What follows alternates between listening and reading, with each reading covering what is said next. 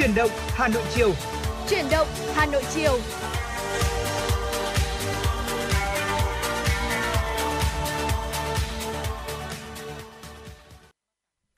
Xin kính chào quý vị thính giả và chào mừng quý vị thính giả đã quay trở lại với chúng tôi trong chương trình chuyển động Hà Nội chiều ngày hôm nay. Tuấn Kỳ và Bảo Trâm rất là vui khi mà được à, gặp lại quý vị thính giả trong cái à, một buổi chiều và nó khá là đẹp như thế này. Một buổi chiều ngày hôm nay tôi thấy là một buổi chiều rất là mát mẻ. à, và nếu như là như bình thường thì tôi sẽ có một cái buổi lượn hồ cùng với cả các người những người bạn của tôi. Đấy, có thể là hồ Tây hay hồ Gươm gì đó. Đấy, nhưng mà ngày thực sự là tôi thấy là hiếm mỗi tuần nào mà thời tiết đẹp như thế này đúng không Bảo Trâm? Dạ vâng, ngày hôm nay là một uh, buổi chiều thứ bảy, một buổi chiều cuối tuần thời tiết khá là đẹp và rất là thích hợp để mà chúng ta có những cái chuyến gọi là du lịch nhỏ nhỏ, những cái food tour cùng gia đình mình chẳng hạn.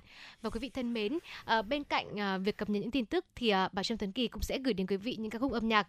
Vì vậy nên là quý vị chúng ta có yêu thích một giai điệu ca khúc nào thì cũng đừng quên là tương tác với chúng tôi. Có hai kênh tương tác quen thuộc hotline 024 3773 6688 hoặc là trang fanpage uh, FM 96 gạch ngang Thời gian Hà Nội. Còn bây giờ để mở đầu chương trình, xin mời quý vị hãy cùng đến với phần điểm tin. Thưa quý vị thính giả, Ủy ban nhân dân thành phố Hà Nội vừa ban hành kế hoạch số 184 triển khai công tác khắc phục hậu quả bom mìn, chất độc hóa học dioxin sau chiến tranh trên địa bàn thành phố Hà Nội. Kế hoạch xác định 4 mục tiêu nhằm khắc phục hậu quả bom mìn, chất độc hóa học dioxin sau chiến tranh trên địa bàn thành phố. Theo đó, đến năm 2025, thành phố xác định được trên 90% nạn nhân đến năm 2030 hoàn thành việc xác định nạn nhân qua các thế hệ đáp ứng đủ các điều kiện theo quy định.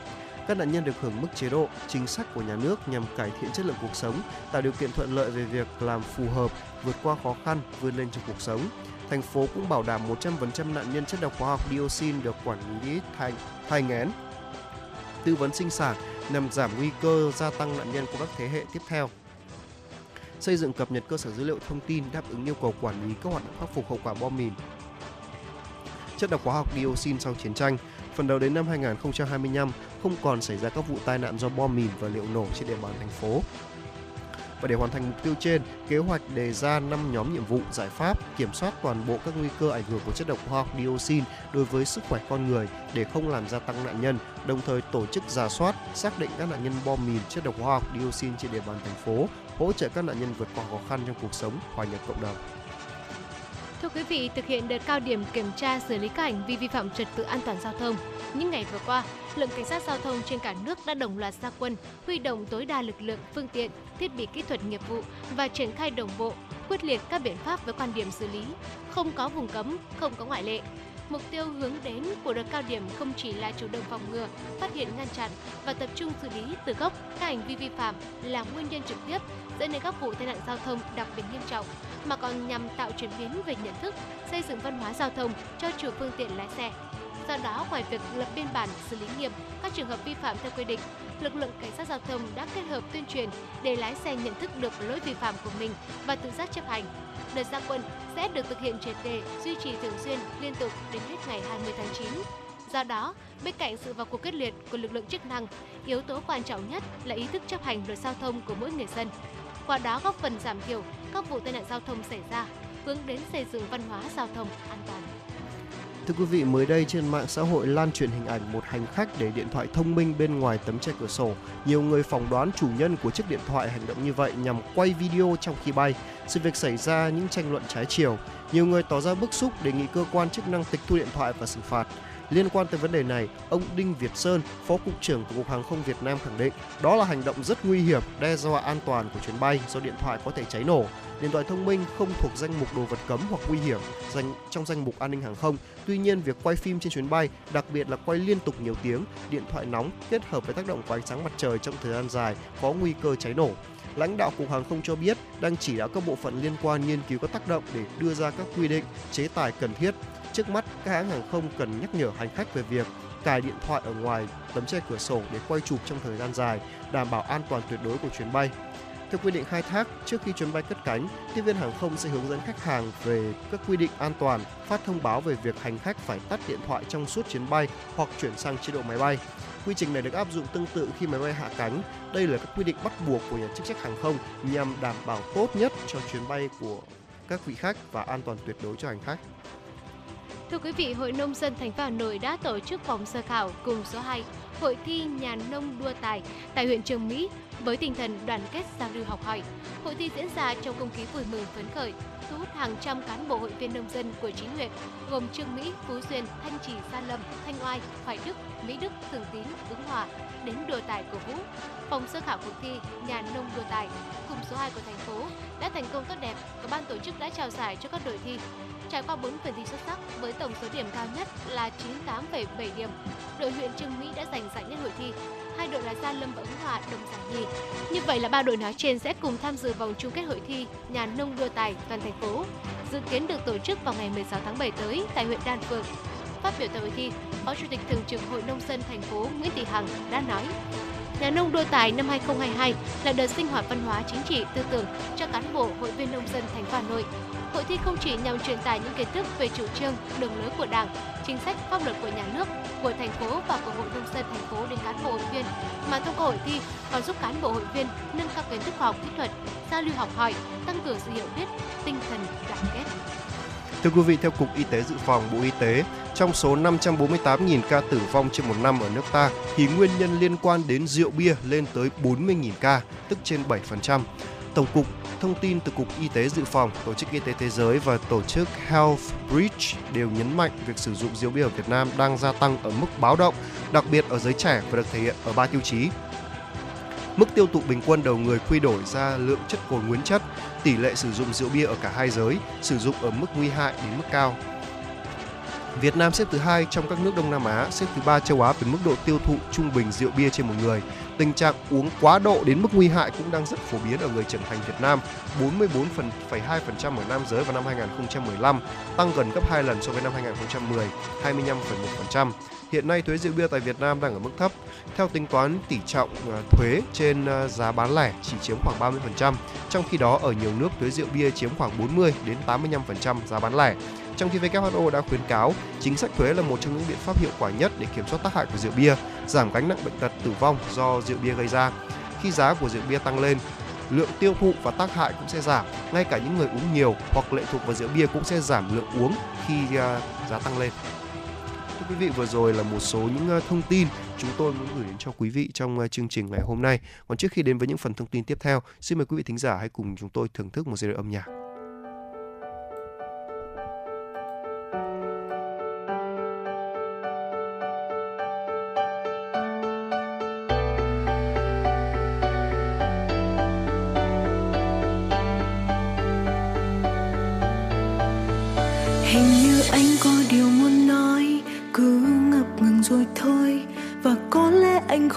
Rằng em cũng đang chờ đợi. Ở cạnh bên anh bình yên lắm, anh hiền lành ấm áp. Cứ tiếp tục ngại ngùng thì ai sẽ là người đầu tiên nói ra. Hay là mình cứ bất chấp hết yêu nhau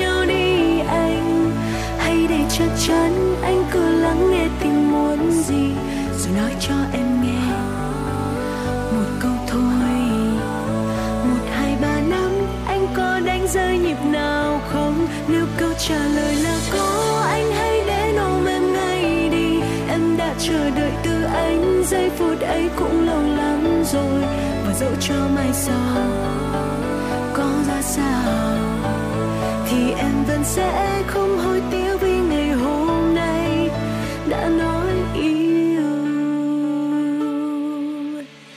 Hình như anh có điều muốn nói, cứ ngập ngừng rồi thôi. Và có lẽ anh không biết rằng em cũng đang chờ đợi. Ở cạnh bên anh bình yên lắm, anh hiền lành, ấm áp tục ngại thì ai sẽ là người đầu tiên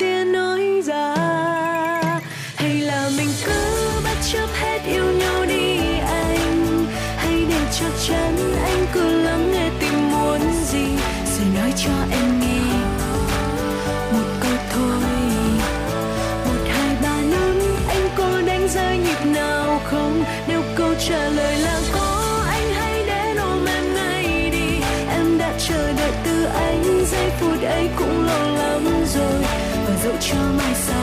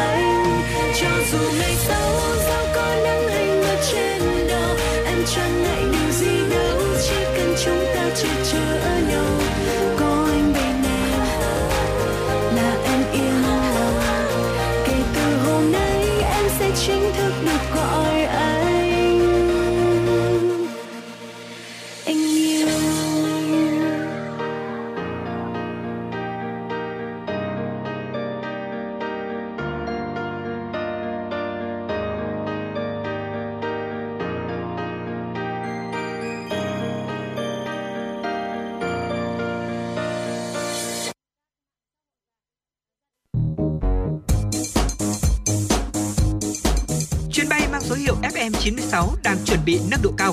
Quý khách hãy thắt dây an toàn, sẵn sàng trải nghiệm những cung bậc cảm xúc cùng FN96. Xin kính chào vâng và thưa quý vị thính giả đến với chuyên mục Cà phê chiều cùng với FM 96.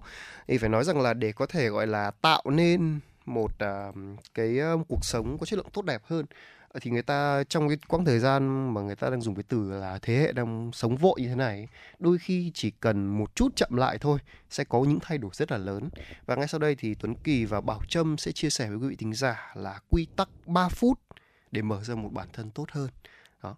Cái quy tắc này thì 3 phút thì cũng không phải là một thời gian quá là dài đâu đúng không ạ? Đấy, trừ khi là chúng ta đang tập thể dục. Đấy thì 3 phút có thể là hơi dài hơn một tí. Thế nhưng mà thực ra thì cái quy tắc 3 phút này lại là để chúng ta xem xét lại vấn đề một cách khách quan, nhìn nhận những cái được và cái sai của bản thân thay vì cứ phản nàn và chỉ trích. Ok.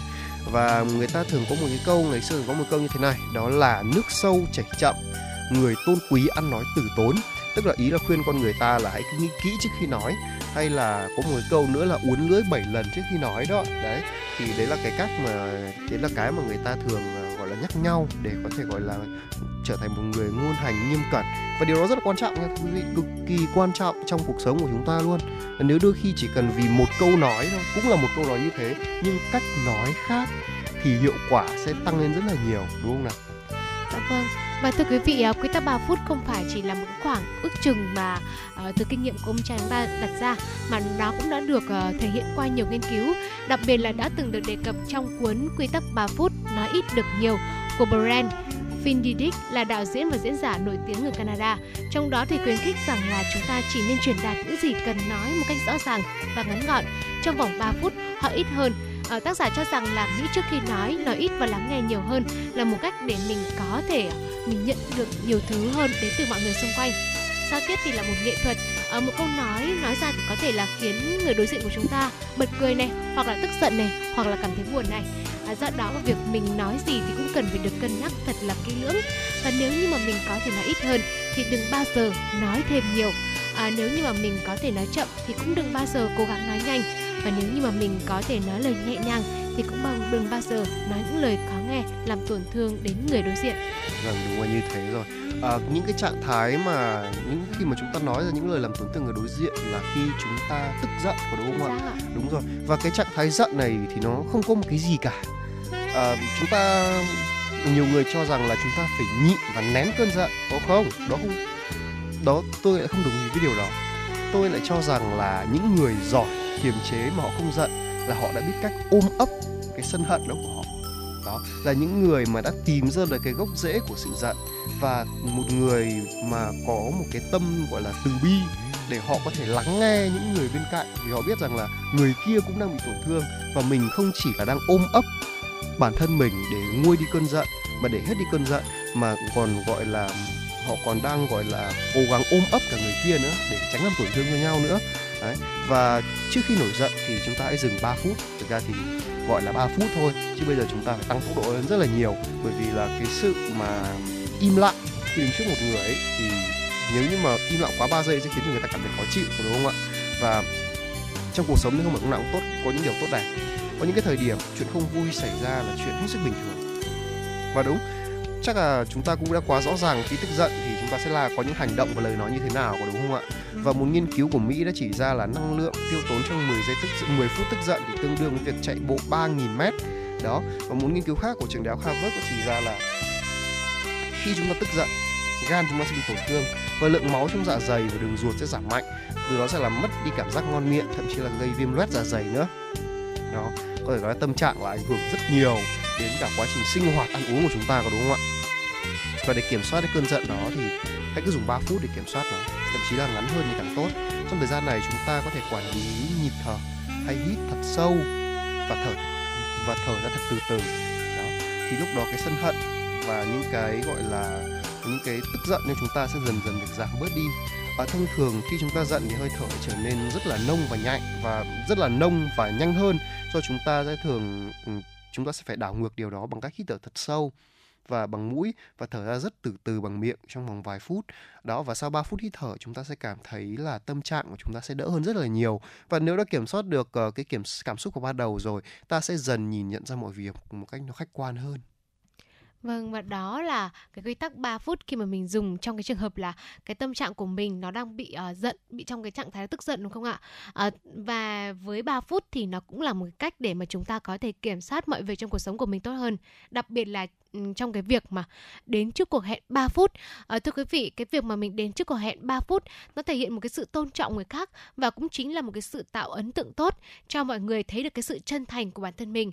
À, mình sắp đặt mọi thứ trước khi mà tiến hành 3 phút thì cũng cho thấy cái trách nhiệm của bản thân à, tạo thời gian đệm cho mình thay vì là nóng vội mà làm học việc và nhờ cái thời gian đệm này, thời gian 3 phút này nên là nếu như mình gặp bất cứ khó khăn nào thì mình cũng có thể là mình bình tĩnh giải quyết được. À, tôi ví dụ một trường hợp ví dụ như là uh, nếu như mà mình uh, mình uh, trong cái trường hợp gọi là không phải tệ nhất là đến muộn đi mà cái trường hợp cũng là suy soát mình đến vừa đúng giờ đi thì khi mình đến này tâm trạng của mình nó rất là bị hoảng loạn bởi vì là mình vừa vội vã mình đi từ nhà đến cái nơi đến quán cà phê để mình bàn công việc hoặc đến công ty chẳng hạn. Thì khi mà mình à, gặp một cái vấn đề nào đã bất ngờ xảy ra thì mình rất khó để mà mình xử lý và kiểm soát được. Vì vậy nên à, trong công việc trong cuộc sống thì quý vị ơi mình nên uh, làm mọi thứ sớm hơn 3 phút. Ví dụ như là đến trước cuộc hẹn 3 phút này à, nộp bài nộp deadline cũng trước hơn 3 phút này. Đó cũng là cái cách để mình vừa là tĩnh tâm và cũng là để xử lý những cái việc bất ngờ xảy ra trong cuộc sống. Và cái điều cuối cùng trong quy tắc 3 phút này, đó là chúng ta hãy tự ngẫm trong vòng 3 phút. Người ta thường nói là tiên trách kỷ, hậu trách nhân. Đấy thì trước khi trách người khác, chúng ta hãy cứ nhìn lại bản thân mình đi cái đã. Đấy cũng là cái điểm yếu của người ta. Đa phần là có xu hướng là thích chỉ trích người khác, nhưng mà đôi khi là quên mất cái lỗi lầm của bản thân mình. Và quy tắc 3 phút này sẽ khuyến khích chúng ta là xem xét lại vấn đề một cách khách quan hơn, nhìn nhận cái được, cái sai của bản thân thay vì phàn nàn chỉ trích à, có những khi mà chúng ta cảm thấy là ừ cái việc người kia làm tổn thương mình là một điều hoàn toàn gọi là sai trái có đúng không ạ? Đúng là như thế. Tuy nhiên thì bạn đôi khi chúng ta cũng đâu có biết là mình cũng đang làm tổn thương người ta đâu đúng không ạ? Ví dụ như là khi mà chúng ta đi ra đường và chót làm đụng xe chẳng hạn và người ta bắt đầu gọi là những người bị đâm hay là người đi đâm xe thường là họ sẽ tức giận và gọi nổi đóa lên đúng không nào? Vì là nhưng mà họ cũng đâu có biết là khi mà hai cái xe đâm vào nhau thì cả hai cái, cái xe đều sẽ bị tổn thương đâu. Đúng không ạ? Nên là cái việc mà cái việc mà chúng ta ngồi ngồi gọi là bình tĩnh lại và cùng nhau xem xét mọi chuyện và cả hai cùng bồi thường nhau một cách thỏa đáng và hoặc là đôi khi là chỉ là cho nhau vài câu nói thật là tử tế thôi thì tôi thấy là mọi chuyện nó sẽ ờ, trở nên nhẹ nhàng hơn rất là nhiều đúng không nào? Đấy, vừa rồi là quy tắc 3 phút mà Tuấn Kỳ và Bảo Trâm rất là muốn ờ, chia sẻ đến quý vị thính giả. Hy vọng là có thể sẽ giúp ích cho quý vị thật là nhiều trong cái việc đối nhân xử thế. Và từ đấy biết đâu được chúng ta lại trở nên thành công nhanh hơn và sớm hơn thì sao đúng không ạ? Đấy ờ, và còn ngay bây giờ thì trước khi đến với những phần tiếp theo của chương trình thì tôi thấy là có một bạn thính giả có yêu cầu một ca khúc đó là ca khúc những điều nhỏ nhoi qua giọng ca của Vĩ Oanh. Ngay bây giờ xin mời quý vị thính giả hãy cùng à, lắng nghe ca khúc này.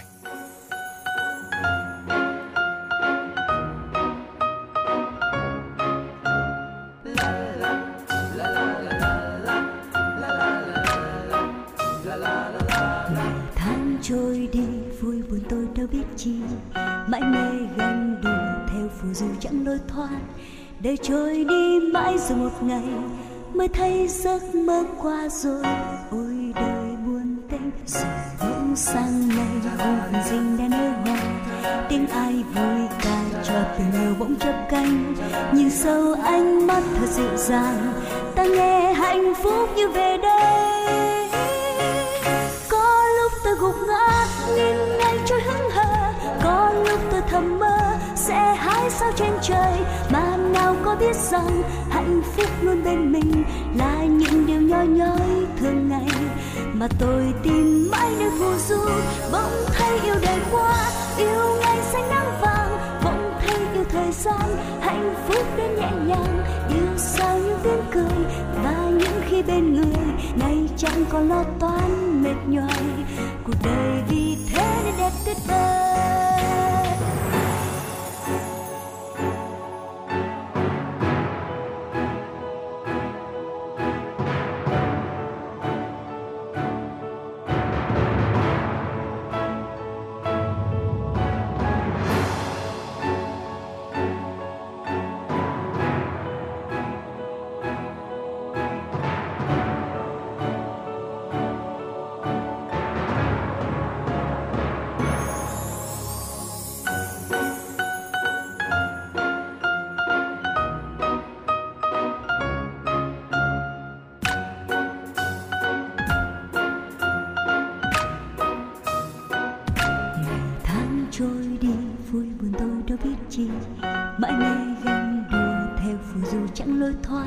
Đời trôi đi mãi rồi một ngày mới thấy giấc mơ qua rồi. Ôi đời buồn tênh rồi bỗng sang ngày khu vườn dinh đã nở hoa.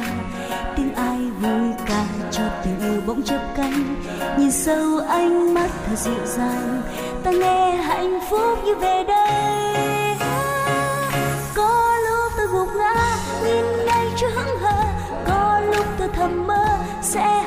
Trên trời.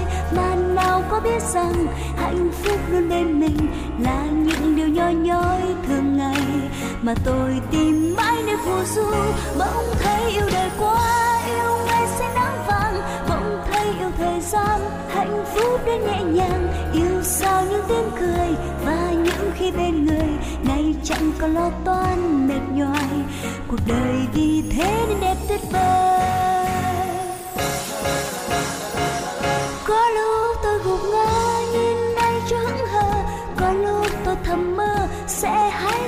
Trời mà nào có biết rằng hạnh phúc luôn bên mình là những điều nhỏ nhói thường ngày.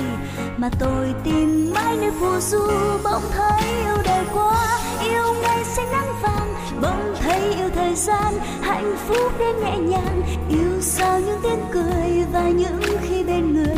Nay chẳng có lo toan, mệt nhoài. Cuộc đời vì thế nên đẹp tuyệt vời.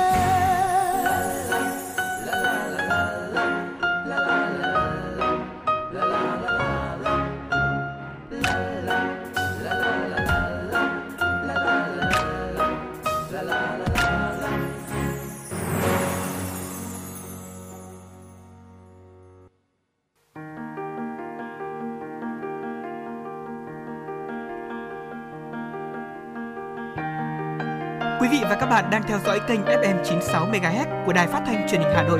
Hãy giữ sóng và tương tác với chúng tôi theo số điện thoại 024 3773 6688. FM 96 đồng hành trên mọi nẻo đường.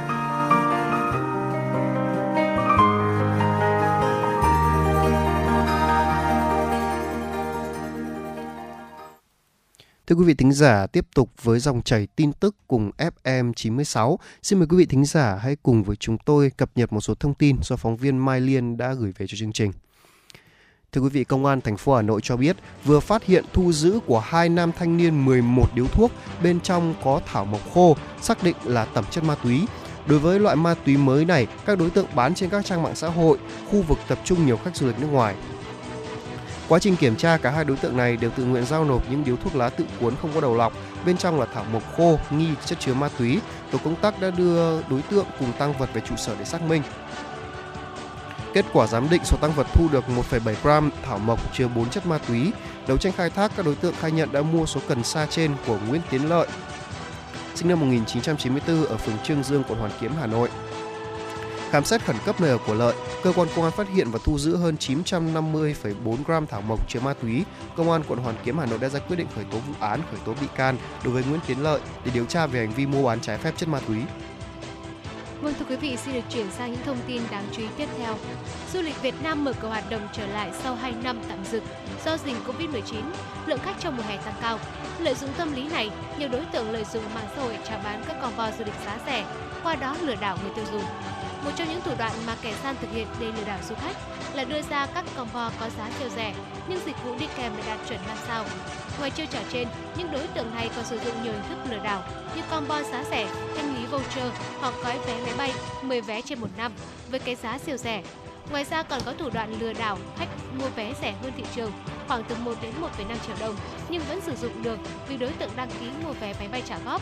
Khách hàng sau khi sử dụng sẽ bị đòi tiền từ các ứng dụng du lịch trả góp. Phó Chủ tịch Hiệp hội Du lịch Hà Nội trịnh Thị Mỹ Nghệ đã tư vấn trên thị trường có rất nhiều đơn vị cá nhân bán combo du lịch giá rẻ. Để có chuyến đi chất lượng, trước khi đặt mua combo vé, người tiêu dùng cần tìm hiểu về thông tin dịch vụ mà du khách được hưởng như thời gian hết hạn sử dụng, combo dành cho gia đình hay cho một người. Khách hàng được hưởng những dịch vụ nghỉ dưỡng như thế nào, phương tiện vận chuyển có trong combo hay là khách hàng phải tự túc. Thưa quý vị, vào ngày 8 tháng 7, Công an huyện Thường Tín Hà Nội cho biết đã tạm giữ hình sự Mai Văn Bạo sinh năm 1962, trú tại xã Vạn Điểm, huyện Thường Tín để điều tra về hành vi giết người. Trước đó vào ngày 3 tháng 7, Mai Văn Bạo đấu nối nguồn điện 220V từ uh, trang trại ngoài cánh đồng vào dây thép căng xung quanh ruộng của gia đình tại cánh đồng ớt thôn Đặng Xá, xã Vạn Điểm để bẫy chuột. Đến khoảng 22 giờ ngày 5 tháng 7, Bạo đi kiểm tra thì phát hiện anh NCS sinh năm 1994 ở xã Vạn Điểm nằm úp mặt xuống ruộng, người đè lên dây thép và đã tử vong. Sự việc đã được thông báo cho công an xã Vạn Điểm. Đồng thời, Bạo đã đến công an xã đầu thú và khai nhận hành vi của mình. Cơ quan công an xác nhận nạn nhân đã tử vong do điện giật, nguồn điện chính là từ dây điện nối từ trang trại của Mai Văn Bạo. Ngày 8 tháng 7, Tòa án Nhân dân thành phố Hà Nội đã đưa Nguyễn Mạnh Đức, sinh năm 1976, ở xã Uy Nỗ, huyện Đông Anh, Hà Nội, ra xét xử về tội giết người. Bị hại trong vụ án chính là vợ của bị cáo, chị Nguyễn Thị Tê, sinh năm 1982, trú cùng địa chỉ theo cáo trạng năm 2001, Nguyễn Mạnh Đức và chị Nguyễn Thị Tê kết hôn với nhau, có hai con chung. Ngày 6 tháng 11 năm 2021, gia đình chị Tê tổ chức cưới vợ cho em ruột của chị Tê, nhưng chị lại không báo cho chồng biết. Đến khoảng 10 giờ cùng ngày, chị Tê cùng con trai là Nguyễn Mạnh Tê, sinh năm 2003, đến đám cưới thì cháu Tê mới gọi điện báo cho Đức biết. Thế vậy Đức bực mình về việc bố mẹ vợ không mời mình ăn cưới nên nói những lời trách móc vợ dẫn đến cãi nhau và hai bên xảy ra xô xát. Cuối cùng, Đức dùng dao chém liên tiếp vào đầu mặt vợ. Chỉ đến khi thấy nạn nhân gục xuống, bị cáo mới dừng lại rồi lên giường đi ngủ.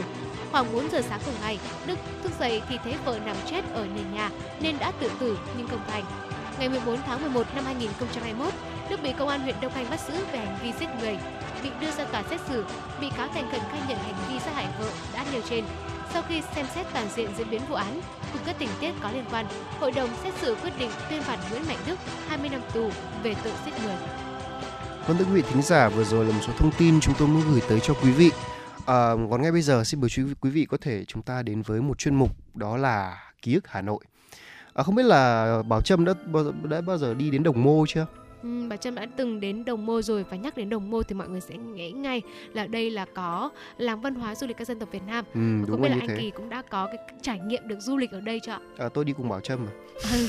dạ vâng, tôi chỉ hỏi lại để xem anh Kỳ có nhớ hay không thôi. Và rất là may trí nhớ của anh Kỳ vẫn rất là tốt. Đúng Thế rồi. thì anh Kỳ có thể uh, chia sẻ một chút cảm nhận của mình khi mà đến Đồng Mô được không ạ?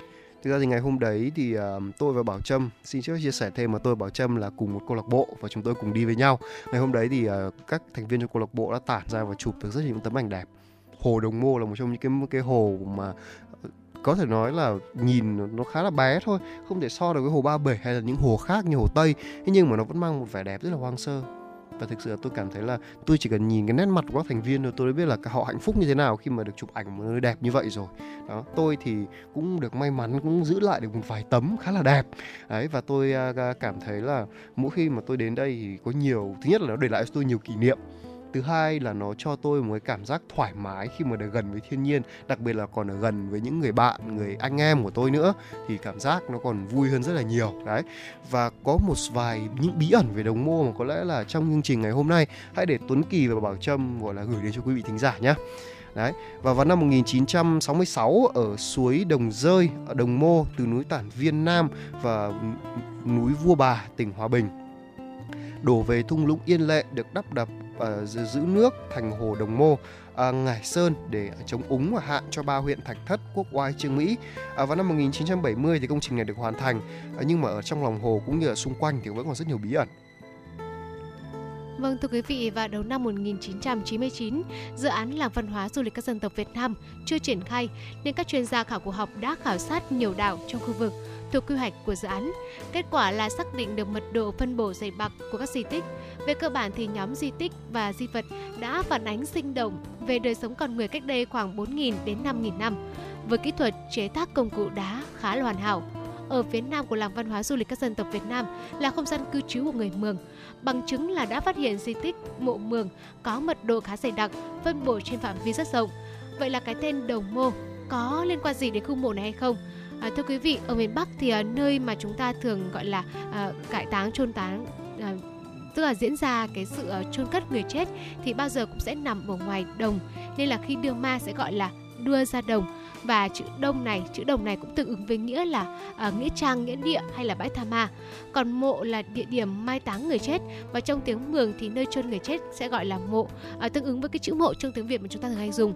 À, xa xưa thì tiếng mường việt à, có cái thanh điệu nên là đồng mộ sẽ được phát âm thành là đồng mô Ồ, ờ, một cái lưu ý một cái sự thật rất là thú vị về cái tên này đúng không ạ? Và cái tại khu mộ Mường Cổ này thì người ta đã thu được những di vật từ gốm sứ này, sành của bát, đĩa, âu, bình thạp với các loại men trắng ngà đấy, trắng ờ, hoa nâu, men ngọc và nâu trang trí ám họa, hoa cúc, hoa sen đặc trưng của gốm men thời Lý Trần. Ở, ở đây thì cũng có một số ít những đồ gốm men trắng và vẽ lam từ thời Lê Sơ. Đấy, ngoài đồ sứ thì còn có đồ sành, chủ yếu là loại lon hình trụ, đấy bu gà với ờ, gờ miệng vát hay là vê tròn màu hồng và màu tím nhạt các lon sành thì được trang trí văn trải kết hợp với văn sóng nước khắc phục ờ, với cái, cái khắc vạch đặc trưng của nhà Trần phổ biến trong di chỉ uh, sản xuất gốm sứ ở uh, ở xóm Hống ở Hải Dương với những di vật này cho thấy là các mộ mường có từ thế kỷ à, thứ 12 cho đến 13 và thế kỷ thứ 15 cho đến 16 đó thưa quý vị. Đấy và căn cứ vào cái đồ tùy táng và à, kẻ mộ thì có thể là xác định được cái thân phận của chủ nhân à, họ giàu hay là nghèo có địa vị cao hay là thấp trong xã hội. Và trong mộ thì không có dấu tích di cốt là đặc điểm khá là phổ biến của những ngôi mộ ở mường cổ có ý kiến thì cho rằng là do cái ngôi mộ mường này được táng ở đôi cao nên là không bị ngâm trong nước lại được xử lý kỹ lưỡng với những cái lớp than cho mịn giải đều. Nên là uh, cái phân nên là cái di cốt nó cũng đã bị phân hủy hoàn toàn và cũng có những ý kiến rất đáng chú ý cho rằng là à, có thể là người Mường đã sử dụng cái hình thức là hỏa táng và dầu hết là những cái lớp than cho vẫn còn lưu lại ở trong mộ này. Ở đây là một cái vùng đất có con người cư trú từ rất sớm nên là khu vực quanh hồ Đồng Mô thì có rất là nhiều huyền thoại. Ngoài sơn tinh thủy tinh như ờ, quý vị khán giả cũng đã biết rồi thì có thêm một cái huyền thoại ờ, đó là về thần núi Tràng Rê chống lại quỷ rồng lửa hay là đôi kéo lá tràm ngày nay thực ra là đôi chăn à, ờ, tên một hung nô của quỷ rồng lửa à, ờ, con đập phụ nôi cô con ma quanh đôi chăn đen đến đôi máng giòn thì chính là con đập trong huyền thoại mà thần núi Tráng Rê đã dừng lên.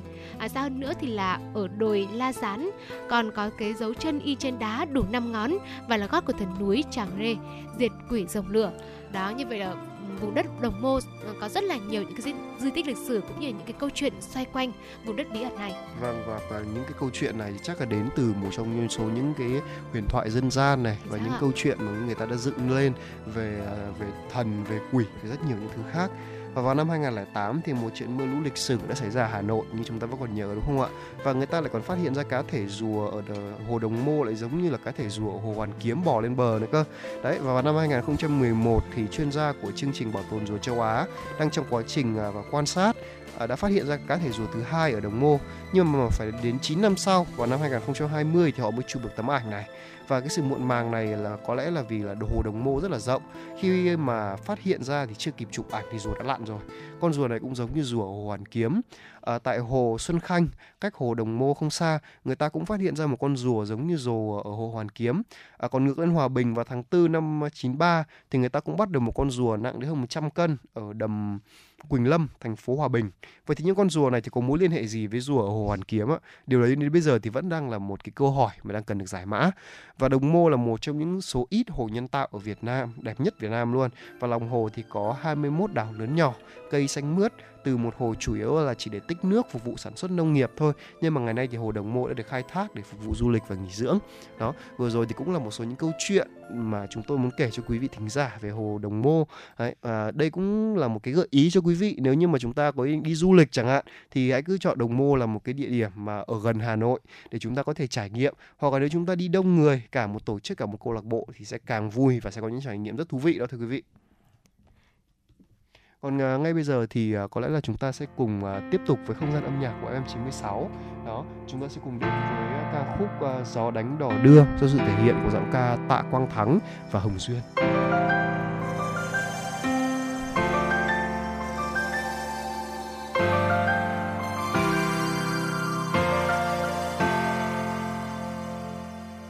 Gió đánh cành tre gió đập cành tre chiếc thuyền anh vắng lẽ thế anh đợi nàng. Gió đánh cành bàn gió đập cành bàn rừng treo anh hát cô nàng ấy nghe. Gió đánh cành rừng, gió đập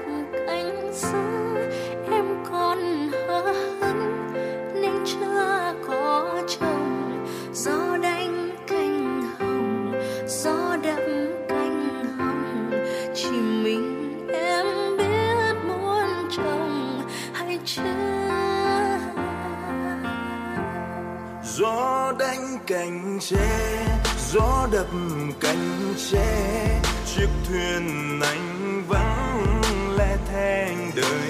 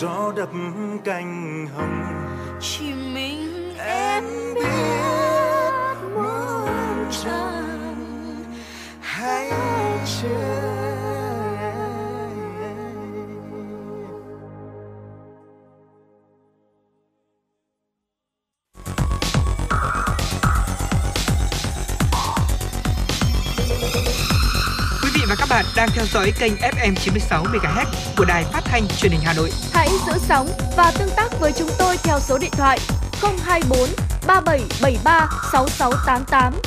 FM 96 đồng hành trên, trên mọi nẻo đường. đường. Vâng thưa quý vị thính giả, quay trở lại với dòng chảy tin tức của FM 96. Xin mời quý vị thính giả cùng đến với một số thông tin mà phóng viên Mai Liên vừa gửi về cho chương trình. Thưa quý vị, Công an quận Cầu Giấy, thành phố Hà Nội đang điều tra trường hợp dùng căn cước công dân giả đi thi hộ Đại học Ngoại ngữ với giá là 4 triệu đồng. Sự việc xảy ra trong kỳ thi đánh giá năng lực của Đại học Ngoại ngữ Đại học Quốc gia Hà Nội. Theo xác minh ban đầu, sáng ngày 3 tháng 7, Công an quận Cầu Giấy cùng hội đồng thi của trường Trung học phổ thông chuyên sư phạm Hà Nội phát hiện thí sinh mang số báo danh 36145 có dấu hiệu dùng căn cước công dân giả để vào phòng thi đánh giá năng lực tiếng Nhật. Trước ờ, cảnh sát bước đầu xác định người này thi, thi hộ với giá 4 triệu đồng. Trước đó vào ngày 14 tháng 5, công an quận Cầu Giấy cũng phát hiện ra một trường hợp dùng căn cước công dân giả đi thi hộ ở Đại học Hạ Ngoại ngữ. Thưa quý vị, quy định mới đang được chính phủ Anh đề xuất sẽ tập trung xử lý những tài khoản giả trên các nền mạng trong trên các nền tảng như là Facebook và Twitter được lập ra nhằm tác động đến tiến trình bầu cử hoặc tố tụng của tòa. Nhiều khả năng các quy định này sẽ được thông qua như một điều khoản bổ sung gắn liền với luật an ninh quốc gia và luật an toàn trên không gian mạng đang được chính phủ Anh áp dụng. Cơ quan quản lý truyền thông Anh Ofcom sẽ quy định bộ quy tắc ứng xử để giúp các công ty truyền thông xã hội tuân thủ quy định mới. Ofcom cũng sẽ được giao thẩm quyền xử lý các vi phạm. Trong một tuyên bố, Bộ trưởng Kỹ thuật số Anh Nadine Dorry đã nhấn mạnh quyết tâm ngăn chặn việc sử dụng môi trường Internet để tiến hành chiến tranh thông tin. Ông nhấn mạnh việc siết chặt à, luật Internet nhằm tăng cường an ninh mạng, qua đó đảm bảo các công ty truyền thông xã hội xác định và loại bỏ những thông tin giả mạo do nước ngoài phát tán. Thưa quý vị, ngày 8 tháng 7, Campuchia thông báo dỡ bỏ các quy định kiểm dịch đối với những du khách nước ngoài chưa tiêm Covid-19 hoặc chưa hoàn thành liều cơ bản. Tuy nhiên, những du khách này phải thực hiện xét nghiệm kháng nguyên nhanh khi nhập cảnh. Bộ trưởng Y tế Campuchia Mam Bung Hen cho biết việc quyết định trên sẽ có hiệu lực từ ngày 11 tháng 7. Theo đó, những du khách nước ngoài chưa tiêm vaccine ngừa Covid-19 hoặc chưa hoàn thành liều cơ bản, nếu có kết quả xét nghiệm kháng nguyên nhanh âm tính thì sẽ không cần phải tuân thủ các quy định về kiểm dịch. Nếu có kết quả xét nghiệm dương tính, du khách sẽ được phép tự cách ly điều trị tại cơ sở lưu trú nếu chỉ xuất hiện các triệu chứng nhẹ. Các trường hợp à, có triệu chứng nặng sẽ phải khám chữa bệnh tại các bệnh viện được chỉ định điều trị COVID-19. Theo Bộ trưởng Bun Heng, du khách nước ngoài chưa tiêm phòng Covid hoặc chưa tiêm phòng đầy đủ sẽ phải trả 5 đô la Mỹ để thực hiện việc xét nghiệm kháng nguyên nhanh. Ngày hôm qua mùng 8 tháng 7, hơn 900 lính cứu hỏa đã được huy động để dập đám cháy khổng lồ ở vùng Cáp miền Nam nước Pháp với sự hỗ trợ của các máy bay chữa cháy và máy bay trực thăng. Sau khi vụ hỏa hoạn này thiêu rụi 600 hecta chỉ trong vòng một đêm, lực lượng cứu hỏa đã cho biết đám cháy bắt đầu bùng phát vào cuối ngày hôm qua và các nhân viên cứu hỏa đã phải làm nhiệm vụ xuyên đêm đốt cháy một số khu vực rừng chung quanh để giảm tốc độ lây lan của đám cháy, qua đó tạo thuận tiện hơn cho công tác cứu hộ và bảo vệ các khu vực có người dân sinh sống. Ngọn lửa bốc lên từ khu vực gần làng Bodejak khiến người dân ở làng Besekia và các khu vực gần đó đã buộc phải di tản ngay trong đêm. Lực lượng cứu hỏa của vùng Gap đã cho biết không có nhiều thiệt hại về cơ sở vật chất. Tuy nhiên, 13 lính cứu hỏa đã bị thương nhẹ. Giống như các vùng rộng lớn của Pháp, khu vực đông nam nước này đang phải hứng chịu hạn hán nghiêm trọng hơn trong năm nay, làm nguy cơ hỏa hoạn đã gia tăng. Thưa quý vị thính giả, theo Trung tâm Dự báo Khí tượng Thủy văn Quốc gia cho biết, do ảnh hưởng của giải hội tụ nhiệt đới tồn tại các nhiễu động gây mưa nên thời tiết à, từ miền Trung trở vào miền Nam ngày hôm nay, mùng 9 tháng 7 có mưa to, Bắc Bộ cũng có mưa. Cụ thể là giải hội tụ nhiệt đới có trục đi qua Trung Bộ từ ngày hôm qua, mùng 9 tháng 7, ờ, ngày hôm nay thưa quý vị sẽ khiến cho Tây Nguyên và Nam Bộ có mưa rào và rông, chiều và đêm có mưa vừa mưa to đến rất to. Trong mưa rông có khả năng xảy ra lốc xét và mưa đá. Dự báo từ ngày mùng từ nay đến 12 tháng 7, hai khu vực này có mưa vừa mưa to, có nơi mưa rất to. Tại Trung Bộ có mưa rào và rông, chiều tối có mưa to. Từ nay đến ngày 12 tháng 7, khu vực này cũng có những cơn mưa rất to. Trung tâm Dự báo Khí tượng Thủy văn Quốc gia cũng thông báo cảnh báo nguy cơ xảy ra lũ quét sạt lở tại các tỉnh vùng ờ, núi Bắc Bộ, ngập úng tại các khu vực trũng và thấp Vâng thưa quý vị, nếu như chúng ta buộc phải đi ra ngoài thì chúng ta đừng quên là có mặc áo mưa hoặc nếu không thì an toàn hơn hãy có thể bắt một chuyến taxi để có thể gọi là an toàn hơn cho việc di chuyển quý vị nhé. Vâng và để tiếp tục ờ, uh, cho chuyện động Hà Nội của trường hôm nay, xin mời quý vị hãy cùng đến với một ca khúc uh, đầy sự vui nhộn, đó là Yêu không nghỉ phép qua sự thể hiện của Ajax và Olisi. bao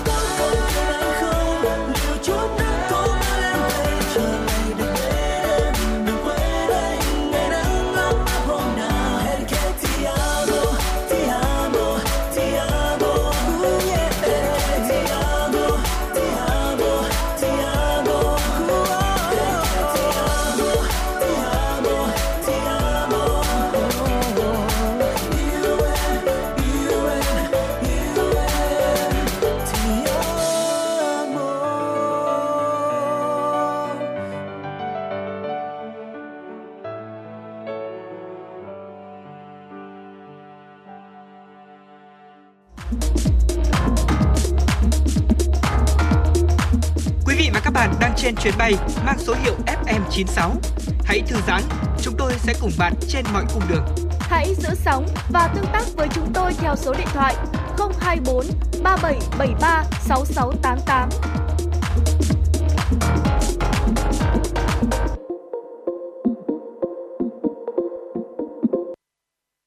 Vâng thưa quý vị thính giả và chào mừng đến với chuyên mục Sống khỏe cùng với FM 96.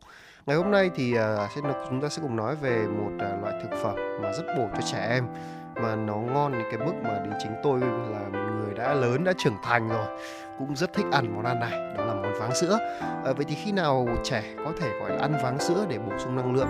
À, váng sữa thì là một cái món ăn yêu thích của trẻ nhỏ thực ra không phải chỉ có trẻ nhỏ đâu tôi cũng rất thích ăn. Hoặc là những người lớn tuổi ăn thì cũng cảm thấy là đây là một món ăn có mùi vị rất thơm ngon và hấp dẫn. À, một số bà mẹ thì thường xuyên cho con trẻ ăn váng sữa vì cho rằng là đây là thực phẩm chứa nhiều chất dinh dưỡng và tốt cho trẻ. Vậy thì trẻ ăn nhiều váng sữa có tốt không? Đầu tiên chúng ta cùng tìm hiểu thêm một chút về váng sữa nha thưa quý vị. Thì váng sữa là một chế phẩm từ sữa. Trước đây thì thường là vớt cái phần trên cùng của sữa và cho vào làm lạnh ngày nay thì người ta thường dùng máy ly tâm để tách phần trên cùng là thành phần chất béo của sữa. Sau đó sẽ bổ sung thêm canxi chất đặc và một số loại chất khác để có thể biến thành những hộp váng sữa bán trên thị trường. Ở thông thường thì thành phần béo trong váng sữa sẽ chiếm khoảng 50% tổng năng lượng. Ở chất bột đường thì sẽ khoảng là 40%, chất đạm thì chỉ khoảng là 6 đến 7%, còn vitamin và khoáng chất thì là. Ngoài ra thì có một à, loại váng sữa gọi là làm từ dầu thực vật, làm tức là từ dầu dừa, dầu cọ, có bổ sung casein sữa bò và lactose là loại đường có trong sữa bò đó. À, và váng sữa thì được thích hợp dùng cho những đối tượng trẻ như thế nào?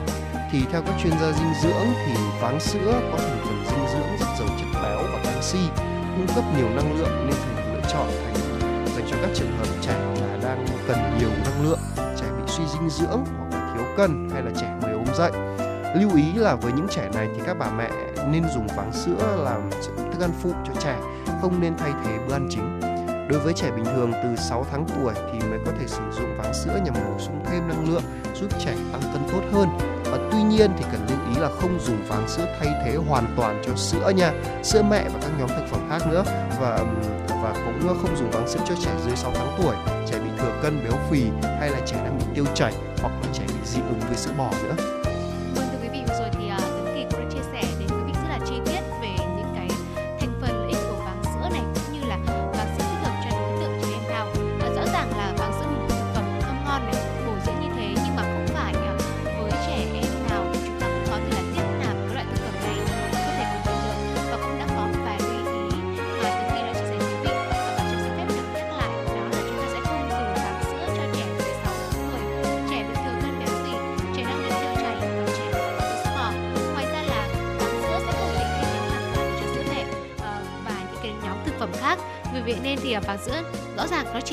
Cái bữa ăn phụ cho trẻ thôi chứ không thể là thay thế bữa ăn chính.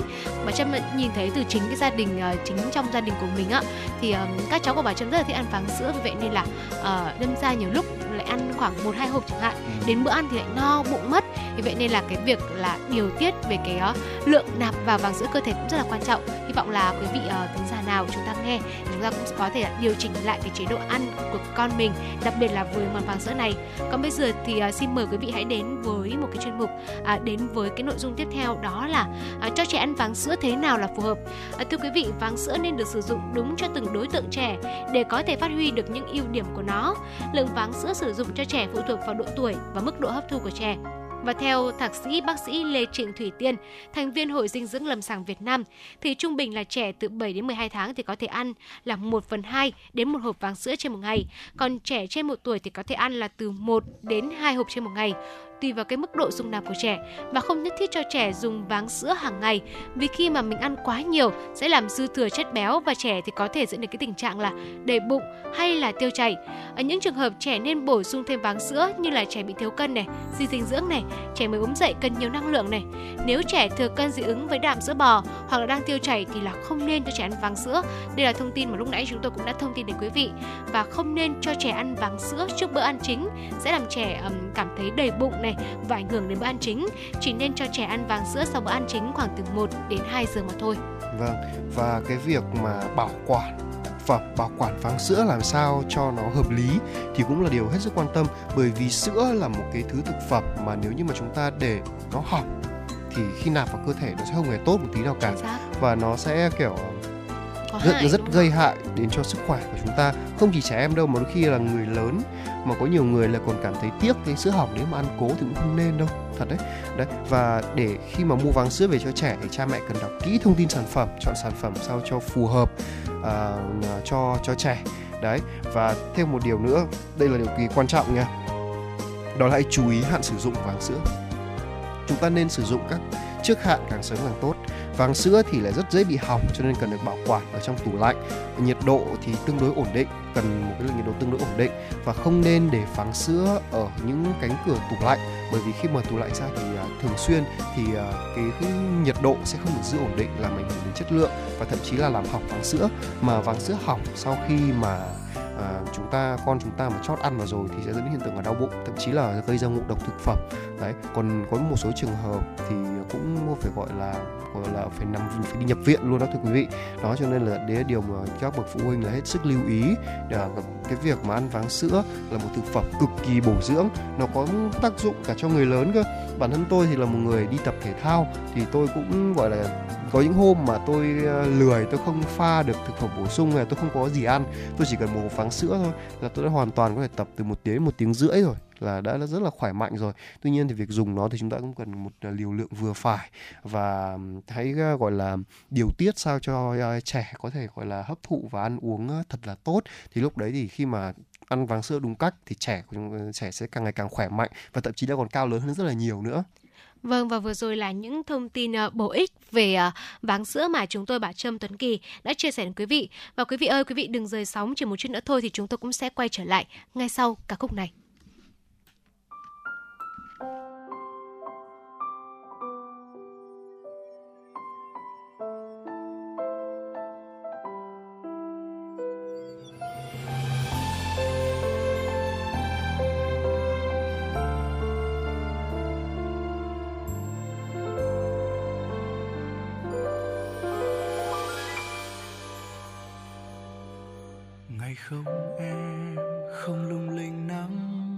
Con đường. Dòng người lướt qua riêng anh ngẩn ngơ miên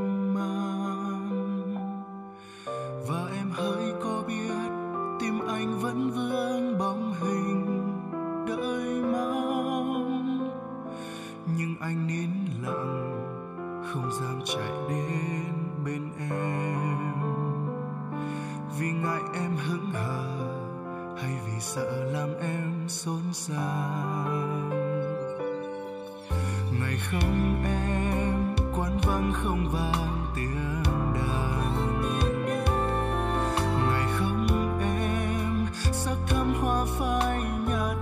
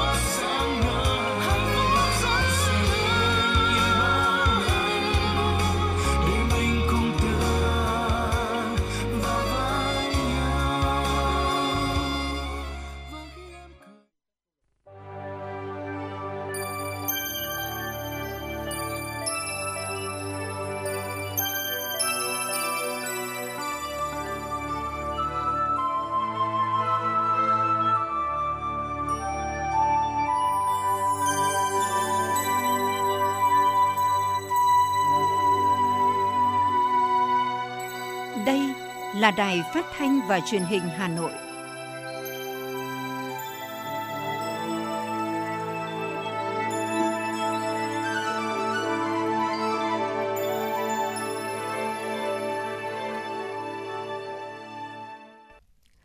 Quý vị và các bạn thân mến, quý vị và các bạn đang theo dõi chương trình Truyền động Hà Nội chiều của Đài Phát thanh Truyền hình Hà Nội.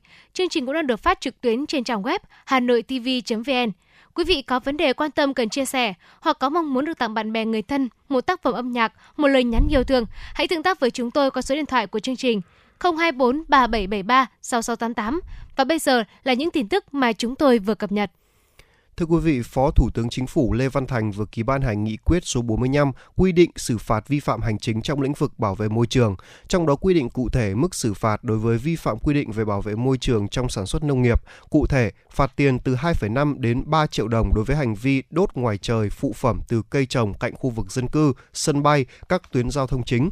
Phạt tiền từ 10 đến 15 triệu đồng đối với hành vi không đăng ký, kiểm kê, báo cáo và quản lý thông tin về hóa chất, thuốc bảo vệ thực vật và thuốc thú y theo quy định, sử dụng hóa chất, thuốc bảo vệ thực vật, thuốc thú y sai quy định và gây ô nhiễm môi trường.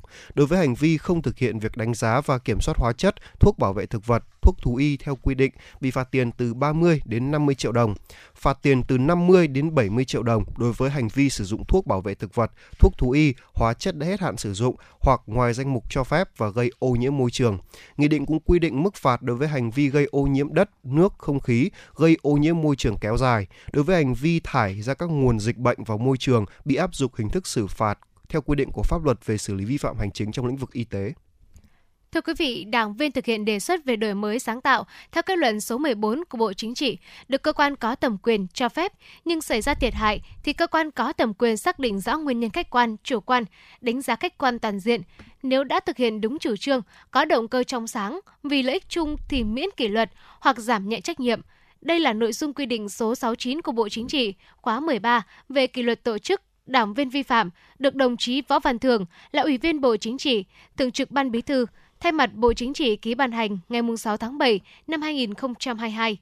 Quy định cũng nêu rõ, tất cả tổ chức đảng và đảng viên bình đẳng trước kỷ luật của đảng, tổ chức đảng và đảng viên vi phạm chủ trương quy định của đảng, pháp luật của nhà nước đều phải xem xét thi hành kỷ luật công minh, chính xác kịp thời. Một hành vi vi phạm chỉ bị kỷ luật một lần bằng một hình thức kỷ luật. Khi cùng một thời điểm xem xét kỷ luật, nếu có từ hai hành vi vi phạm trở lên, thì xem xét kết luận từng hành vi vi phạm và quyết định chung bằng một hình thức kỷ luật cao nhất, không tách riêng từng hành vi vi phạm để thi hành các hình thức kỷ luật khác nhau và kỷ luật nhiều lần. Cũng theo quy định 69, Bộ Chính trị giao Ủy ban Kiểm tra Trung ương hướng dẫn thực hiện quy định này, đồng thời chủ trì phối hợp với các cơ quan tham mưu giúp việc của Trung ương Đảng và tổ chức đảng có liên quan, đôn đốc theo dõi, kiểm tra việc thực hiện quy định, định kỳ báo cáo Bộ Chính trị, Ban Bí thư. Thưa quý vị, Tổng cục Đường bộ Việt Nam kiến nghị Bộ Giao thông Vận tải xem xét chỉ đạo các dự án đầu tư xây dựng đường bộ mới phải có hạng mục cân tự động để kiểm soát tải trọng xe và sẽ nhân rộng ra nhiều tuyến đường huyết mạch khác. Qua theo dõi và phản ánh của các cơ quan báo chí và người dân về đường dây nóng của Tổng cục Đường bộ cho thấy tình trạng xe quá tải đã bùng phát trở lại và ngày càng gia tăng. Xe cơi nới kích thước thành thùng để chở hàng quá tải lưu thông công khai trên một số quốc lộ, đường đô thị và đường địa phương đã tái diễn, gây hư hỏng kết cấu hạ tầng, mất an toàn giao thông và ô nhiễm môi trường. Nhằm siết chặt quản lý tải trọng xe thời gian tới, Tổng cục Đường bộ Việt Nam đề nghị Ủy ban nhân dân các tỉnh thành phố trực thuộc trung ương chỉ đạo các sở giao thông vận tải ra soát hoạt động của các trạm kiểm tra tải trọng xe lưu động, có phương án sửa chữa, khắc phục các hư hỏng nếu có, bố trí lực lượng, kinh phí, duy trì hoạt động của các trạm, sử dụng cân sách tay để triển khai thực hiện công tác kiểm soát trọng tải xe.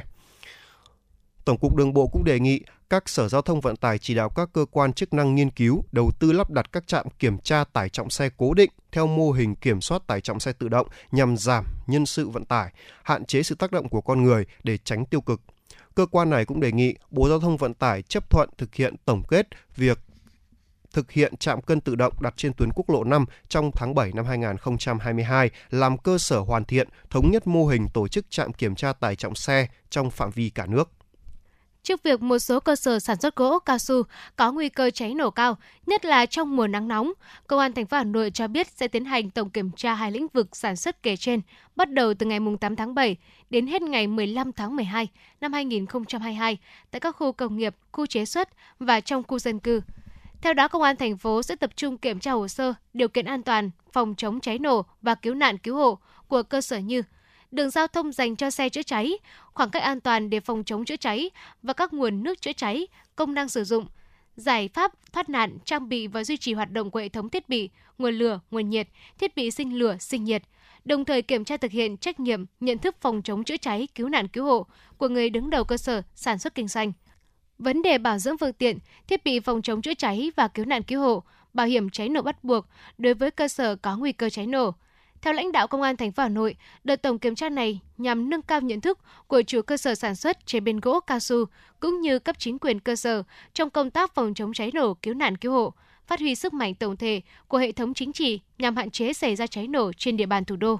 Qua kiểm tra, cơ quan công an sẽ chủ động phát hiện những tồn tại thiếu sót trong công tác quản lý nhà nước về phòng chống cháy nổ để kịp thời đình chỉ hoạt động và chấn chỉnh, đưa ra các biện pháp khắc phục đối với các cơ sở sản xuất lĩnh vực gỗ cao su khi chưa tuân thủ quy định. Công an thành phố sẽ tham mưu với các cấp triển khai các biện pháp giải pháp nhằm nâng cao hiệu quả công tác phòng chống cháy nổ, cứu nạn, cứu hộ trên địa bàn. Thưa quý vị, Ủy ban nhân dân thành phố Hà Nội đã ban hành công văn số 2156 về nhân rộng mô hình camera an ninh trên địa bàn thành phố Hà Nội. Công văn nêu rõ, để bảo đảm an ninh chính trị, giữ gìn trật tự an toàn xã hội, thực hiện thành công tiêu chí an ninh trật tự trong xây dựng phường, thị trấn, quận, thị xã đạt chuẩn văn minh đô thị, xã, huyện đạt chuẩn nông thôn mới, nông thôn mới nâng cao, nông thôn mới kiểu mẫu, Ủy ban nhân dân các quận, huyện, thị xã tập trung chỉ đạo nhân rộng mô hình camera an ninh trên địa bàn phường, xã, thị trấn, đẩy mạnh tuyên truyền, vận động và yêu cầu các cơ quan đơn vị thực hiện xã hội hóa trong việc thực hiện mô hình, nghiên cứu đề xuất, dành một phần kinh phí ngân sách triển khai hệ thống camera an ninh giám sát tại các tuyến giao thông chính, khu dân cư, địa bàn trọng điểm phức tạp về an ninh trật tự. Cùng với ban hành quy chế quản lý khai thác sử dụng camera an ninh, Ủy ban nhân dân các quận, huyện, thị xã chỉ đạo lực lượng công an là nòng cốt trong việc tập huấn, hướng dẫn cho cán bộ quản lý, khai thác, sử dụng kể cả cho người dân đáp ứng nhu cầu khai thác phục vụ việc đấu tranh, tố giác tội phạm, bảo đảm an ninh trật tự, phòng chống tội phạm và vi phạm pháp luật trên địa bàn tiếp tục chỉ đạo tổ chức triển khai sâu rộng, thực hiện hiệu quả các chủ trương, đường lối của Đảng, chính sách pháp luật của nhà nước và chỉ đạo của Bộ Công an về công tác xây dựng phong trào toàn dân bảo vệ an ninh Tổ quốc nói chung và xây dựng nhân rộng mô hình camera an ninh nói riêng để góp phần tham gia giữ gìn an ninh trật tự ở cơ sở. Quý vị thân mến, vừa rồi là những tin tức do phóng viên Mai Liên đã thực hiện và gửi về chương trình. Để tiếp tục ờ, đến với chương trình, xin mời quý vị hãy cùng thư giãn với một giai điệu âm nhạc. Nơi tôi sinh Hà Nội Ngày tôi sinh Một ngày bồng cháy Ngõ nhỏ Phố nhỏ Nhà tôi ở đó Đêm lặng nghe trong gió Tiếng sông Hồng thở than. Những ngày tôi lang thang, tôi mới hiểu tâm hồn người hà nội. Mộc mạc thôi mà sao tôi bồi hồi? Mộc mạc thôi mà bâng khuâng nhớ mãi tuổi thơ đã đi qua không trở lại cháy hết mình.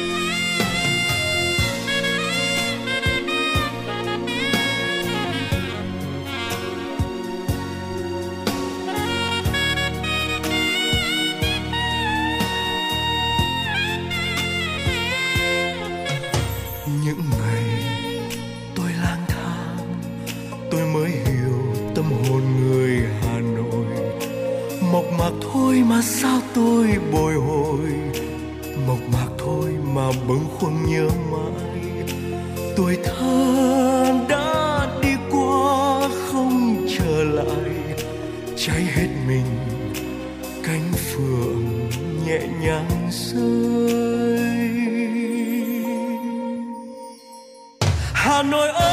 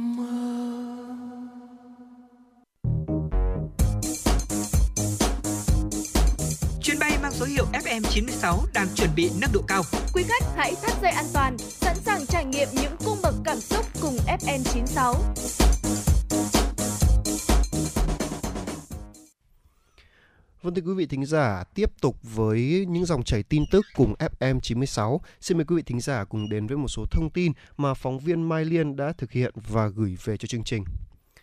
Thưa quý vị, Sở Công Thương Hà Nội vừa tổ chức lễ khai mạc sự kiện Hà Nội Sale Promotion tại Time City 458 Minh Khai, quận Hai Bà Trưng, Hà Nội. Phát biểu tại buổi lễ, quyền giám đốc Sở Công Thương Hà Nội Trần Thị Phương Lan cho biết, lễ khai mạc sẽ khởi động cho chuỗi hoạt động kích cầu hấp dẫn, thu hút người tiêu dùng thủ đô cũng như khách hàng cả nước tới tham quan và mua sắm. Bên cạnh đó, trong khuôn khổ chương trình khuyến mãi tập trung thành phố năm 2022, Sở Công Thương sẽ tiếp tục tổ chức nhiều sự kiện, hội trợ triển lãm nhằm kích cầu tiêu dùng nội địa, đẩy mạnh tiêu thụ hàng hóa cùng doanh nghiệp nỗ lực tái phục hồi sản xuất kinh doanh. Tiêu biểu như sự kiện không dùng tiền mặt 2022 tổ chức trong tháng 7, Hà Nội đêm không ngủ 2022 tổ chức vào tháng 11, các sự kiện của tháng khuyến mãi Hà Nội tổ chức vào tháng 11, 12 và nhiều hoạt động kích cầu khác. Tính đến cuối tháng 6, Sở Công Thương Hà Nội đã tiếp nhận khoảng 5.000 đăng ký khuyến mãi của các doanh nghiệp tham gia. Tổng giá trị khuyến mãi ước đạt hơn 8.000 tỷ đồng, tập trung chủ yếu vào các ngành hàng thực phẩm, tiêu dùng, may mặc, điện tử, ngân hàng, bất động sản. Sự kiện diễn ra đến hết ngày 12 tháng 7. Thưa quý vị, nhân kỷ niệm 110 năm ngày sinh đồng chí Nguyễn Văn Cừ, mùng 9 tháng 7 năm 1912, mùng 9 tháng 7 năm 2022, chiều mùng 8 tháng 7 tại Trung tâm Văn hóa Kinh Bắc tỉnh Bắc Ninh, Học viện Chính trị Quốc gia Hồ Chí Minh, Ban tuyên giáo Trung ương và tỉnh ủy Bắc Ninh phối hợp tổ chức hội thảo khoa học với chủ đề Tổng Bí thư Nguyễn Văn Cừ, nhà lãnh đạo xuất sắc của Đảng và cách mạng Việt Nam, người con ưu tú của quê hương Bắc Ninh. Phát biểu để dẫn hội thảo, giáo sư tiến sĩ Nguyễn Xuân Thắng khẳng định, cuộc đời đồng chí Nguyễn Văn Cừ tuy ngắn ngủi nhưng vô cùng trong sáng và cao đẹp.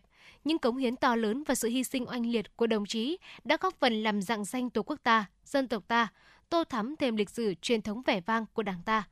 Kỷ niệm 110 năm ngày sinh đồng chí Tổng Bí thư Nguyễn Văn Cừ là dịp tưởng nhớ cuộc đời cách mạng vẻ vang, cao đẹp, tri ân những cống hiến xuất sắc của đồng chí đối với sự nghiệp cách mạng của Đảng và dân tộc. Tổng Bí thư Nguyễn Văn Cừ là một trong số các lãnh tụ của Đảng không được đào tạo nước ngoài, nhưng với tinh thần tự nghiên cứu, học hỏi lý luận chủ yếu trong thời gian bị giam cầm ở các nhà tù đế quốc, thông qua hoạt động thực tiễn, đấu tranh cách mạng, đồng chí đã thể hiện tài năng sáng tạo về tư duy lý luận, gắn lý luận với thực tiễn, trở thành nhà lý luận xuất sắc của Đảng ta. Thưa quý vị, Tri Cục Chăn nuôi và Thú y Hà Nội thuộc Sở Nông nghiệp và Phát triển Nông thôn Hà Nội vừa tổ chức hội nghị kỷ niệm 72 năm thành lập ngành thú y Việt Nam 11 tháng 7 năm 1950, 11 tháng 7 năm 2022 và sơ kết 6 tháng đầu năm, triển khai nhiệm vụ 6 tháng cuối năm 2022. Tại hội nghị, Phó Giám đốc Sở Nông nghiệp và Phát triển Nông thôn Tạ Văn Tường biểu dương những kết quả của ngành thú y Hà Nội trong thời gian qua – Để phát huy những kết quả đạt được sau 72 năm xây dựng và phát triển, thời gian tới, Tri Cục Chăn nuôi và Thú y Hà Nội cần làm tốt hơn nữa công tác dự báo tình hình về phát triển chăn nuôi trước bối cảnh trong nước và trên thế giới có nhiều biến động, diễn biến dịch bệnh khó lường. Đặc biệt, ngành cần quan tâm hơn đến công tác tham mưu về chính sách, nhất là chính sách đặc thù trong phát triển chăn nuôi phòng chống dịch bệnh, phát triển chăn nuôi theo hướng sinh học, hữu cơ, xây dựng chuỗi liên kết, chăn nuôi công nghệ cao, tiến tới xuất khẩu để ngành chăn nuôi ngày càng phát triển hiệu quả, bền vững, hướng dẫn dẫn xây dựng cơ sở vùng an toàn dịch bệnh động vật trên địa bàn thành phố tại 8 quận còn lại theo kế hoạch, tăng cường công tác kiểm dịch, kiểm soát giết mổ, kiểm tra vệ sinh thú y, an toàn thực phẩm trên địa bàn thành phố, cung cấp nguồn thực phẩm sạch cho người tiêu dùng thủ đô. Công an thành phố Hà Nội cảnh báo, thời gian vừa qua, mặc dù đã có nhiều cảnh báo về việc giả danh nhân viên ngân hàng, công ty tài chính đăng tải thông tin hỗ trợ vay tiền, giải ngân nhanh trên mạng xã hội để lừa đảo, chiếm đoạt tài sản, nhưng vẫn còn có người sập bẫy của các đối tượng. Đa phần đó thường là những người ít cập nhật thông tin mạng xã hội, báo chí. Hiện Công an quận Long Biên đang phối hợp với cơ quan chức năng xác minh điều tra vụ lừa đảo, chiếm đoạt tài sản với số tiền 100 triệu đồng với thủ đoạn như trên. Theo đơn trình báo do có nhu cầu vay tiền, anh T đã lên mạng Internet để tìm kiếm. Sau đó có một đối tượng liên hệ hướng dẫn anh T chuyển 100 triệu đồng vào tài khoản để đảm bảo. Anh T đã làm theo lời đối tượng, sau đó biết mình bị lừa nên đã đến cơ quan công an để trình báo. Công an thành phố Hà Nội khuyến cáo người dân cần cảnh giác trước các loại hình được quảng cáo là vay tiền nhanh chóng, dễ dàng, giải ngân trong ngày thông qua các trang mạng, mạng xã hội, app vay tiền – những lời mời chào vay tiền với thủ tục nhanh gọn, chỉ cần đóng phí bảo lãnh để giải ngân có thể là cạm bẫy của các đối tượng lừa đảo. Nếu có nhu cầu vay vốn, người dân nên tìm hiểu kỹ và trực tiếp đến trụ sở chi nhánh các ngân hàng để được tư vấn, hướng dẫn thủ tục vay tiền nhằm bảo vệ quyền lợi của mình trước pháp luật. Thưa quý vị, hưởng ứng thực hiện phong trào thi đua dân vận khéo của Đảng ủy cơ quan Hội Liên hiệp Phụ nữ thành phố Hà Nội, chi bộ Ban tuyên giáo gia đình xã hội thực hiện mô hình nuôi lợn nhựa tiết kiệm. Theo đó, các đồng chí đảng viên của chi bộ tham gia với mức tiết kiệm mỗi tháng 150.000 đồng nhằm gây quỹ triển khai mô hình cụ thể dân vận khéo, trao tặng mô hình sinh kế cho phụ nữ công giáo có hoàn cảnh khó khăn trên địa bàn thành phố. Đây là năm thứ hai, Đảng ủy cơ quan Hội Liên hiệp Phụ nữ thành phố Hà Nội tiếp tục triển khai thực hiện phong trào dân vận khéo tới 100% các chi bộ trực thuộc theo chỉ đạo của Đảng ủy khối các cơ quan thành phố Hà Nội. Thông qua các mô hình dân vận khéo được triển khai cho các tri bộ đảng ủy cơ quan Hội Liên hiệp Phụ nữ thành phố Hà Nội, các hoạt động trao sinh kế được thực hiện đã trực tiếp hỗ trợ giúp cho hội viên phụ nữ khó khăn có thêm điều kiện để phát triển kinh tế gia đình, từng bước vươn lên thoát nghèo bền vững. Bên cạnh đó, nhiều mô hình dân vận khéo của tập thể cá nhân với nhiều cách làm hay, những việc làm sáng tạo mang lại lợi ích thiết thực trong các lĩnh vực của đời sống xã hội, tập trung vào lĩnh vực chăm sóc, hỗ trợ toàn diện cho phụ nữ thủ đô.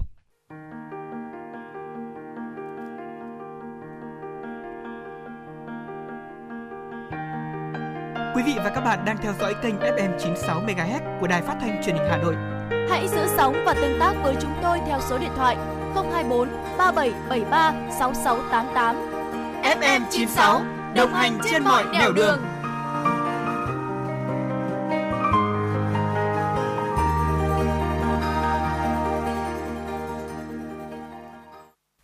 quý vị và các bạn, tại phiên chất vấn và trả lời chất vấn của kỳ họp thứ 7, Hội đồng Nhân dân thành phố khóa 16, các đại biểu đã phản ánh tình trạng nhiều dự án chậm triển khai, đồng thời đề nghị các sở ngành đơn vị địa phương giải trình rõ trách nhiệm có liên quan, đồng thời nêu rõ lộ trình giải pháp tháo gỡ.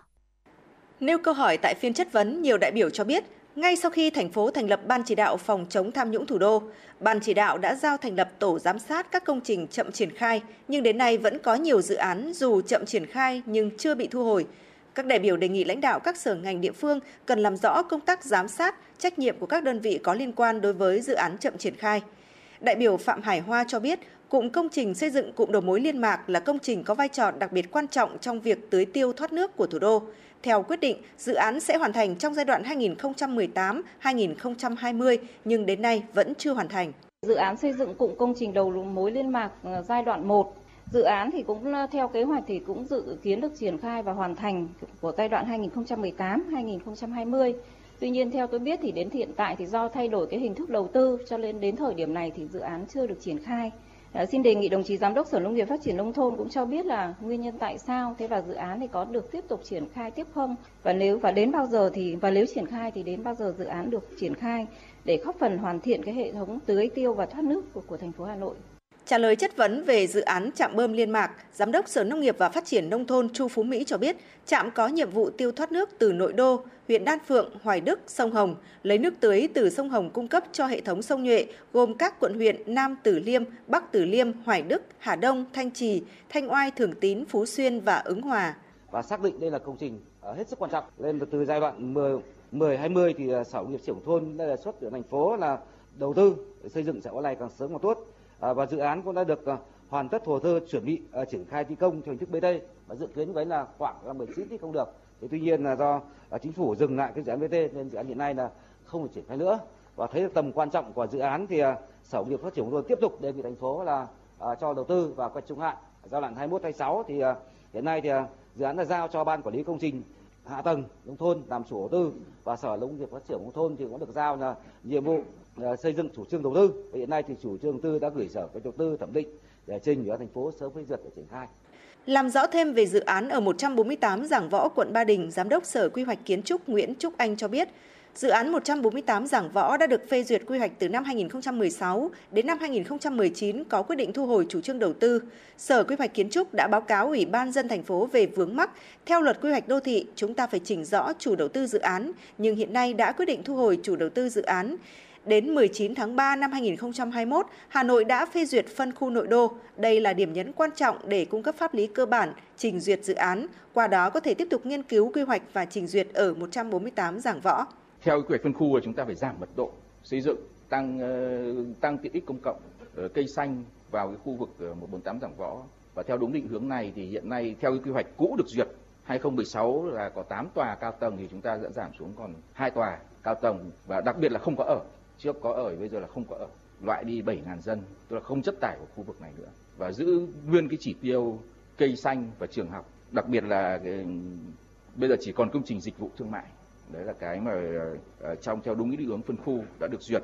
Thế thì ờ, vừa rồi thì ủy ban nhân dân thành phố đã họp và đã có cái thông báo 308 rất rõ giao sở kiến trúc tiếp tục hướng dẫn thực hiện. Thì chúng tôi cũng sẽ khi mà hồ sơ đầy đủ đưa lên. Và song song quá trình đấy là giả soát chủ đầu tư nếu khẳng định được rõ chủ đầu tư thì trình trong tháng 7. Còn nếu không rõ chủ đầu tư thì chúng tôi cũng trình với tư cách là sở trình ờ, với công cụ quản lý và không liên quan lựa chọn chủ đầu tư sau này để ờ, căn cứ theo đúng luật định hiện nay. Phó Chủ tịch Ủy ban nhân dân thành phố Hà Nội Dương Đức Tuấn cho biết, khu đất 148 Giảng Võ Ba Đình đã có chủ trương đầu tư chuyển đổi đầu tư làm trung tâm dịch vụ thương mại văn hóa, được chính phủ phê duyệt và gắn với chủ trương đầu tư trung tâm triển lãm, khu đô thị mới ở Đông Anh. Vừa qua, thành phố Hà Nội đã chấp thuận đầu tư với Trung tâm Hội trợ Triển lãm Đông Anh. Đối với ô đất 148 Giảng Võ, thành phố đã phê duyệt chủ trương đầu tư với khoảng 10 tòa nhà chung cư trên ô đất 6,8 ha tại số 148 Giảng Võ. Mặc dù xác định ô đất này là điểm nhấn, song trên cơ sở chỉ đạo của chính phủ, Ủy ban nhân dân các bộ ngành, dư luận, thành phố đã có quyết định thu hồi dự án để nghiên cứu một dự án phù hợp hơn. Phó Chủ tịch Ủy ban dân thành phố Hà Nội Dương Đức Tuấn cho biết.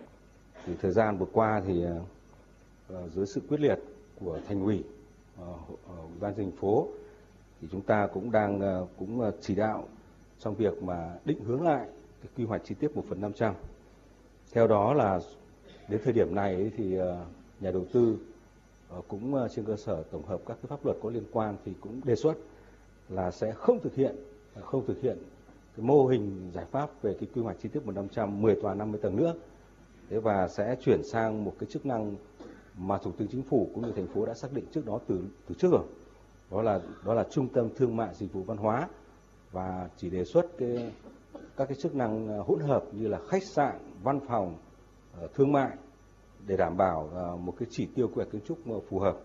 Thì trên cơ sở này thì thời gian tới là ủy ban thành phố cũng sẽ chỉ đạo là điều chỉnh tổng thể quy hoạch chi tiết một phần 500 để đưa về đúng cái chức năng là trung tâm thương mại dịch vụ văn hóa phục vụ uh, là một cái điểm nhấn phù hợp cho cái khu vực à, tại phường à, Giảng Võ, quận à, Ba Đình, hài hòa với ờ, việc cải tạo xây dựng lại khu tập thể Giảng Võ, rồi khu vực cảnh quan hồ Giảng Võ, các cái khu như là ờ, xung quanh như đường Giảng Võ đường xuyên tâm cũng như gần cái vành đai một liên quan tới trục đường Ngọc Khánh thì trên cơ sở đó là cũng sẽ điều chỉnh lại quy mô để phục vụ các cái chức năng, trong đó có cả chức năng ờ, phục vụ cộng đồng.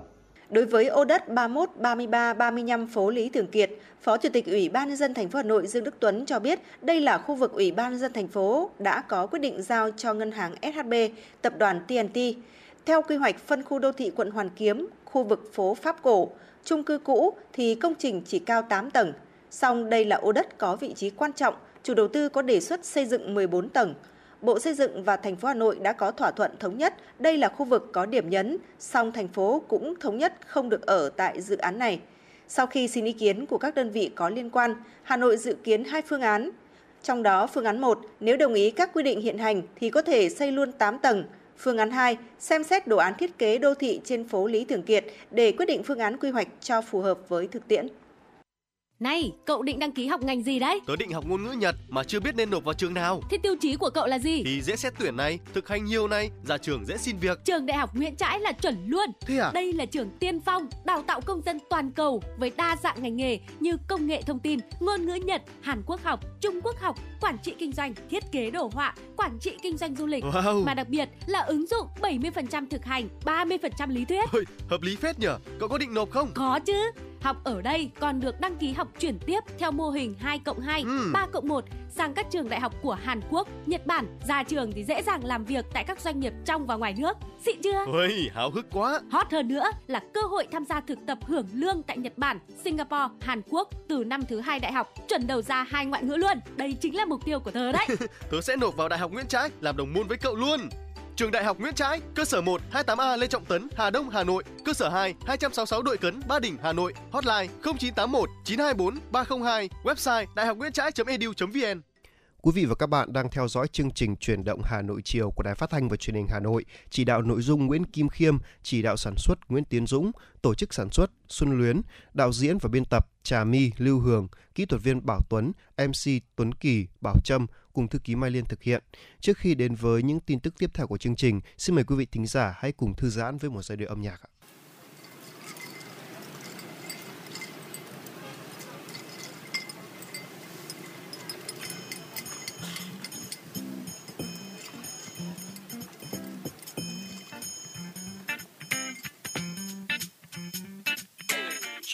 Xin một ly trà đá.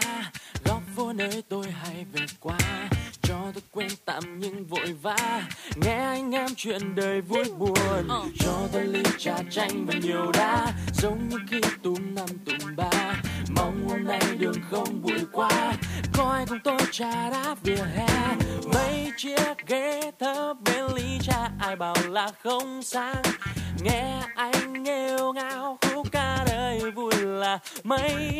Và có những lúc đắng cay, muốn quên đời bao nỗi tính toán rồi tôi sẽ đến ngày gặp nhau. Hà Nội trà đá vỉa hè nhấp trên môi ly trà. Đã thấy tôi không nhỏ nhẹ và bon chen sát nhau lại sao bình yên những phút nghĩ về mình yeah, yeah. và thấy bao điều ta dường như đã quên. Nỗi chuyện xưa chuyện hôm nay và những khi ta cùng nhau ngồi uống. Hà trà đá vỉa hè. Cho tôi thêm một ly trà đá. Ý thương dâng cho cô bạn tôi. Đang say mê ngồi buồn và chém gió. Đến với nhau bằng những nụ cười. Anh thanh niên ngồi không yên từng đây. Chắc tối nay có hẹn người yêu. Thôi ra đây một ly trà đá.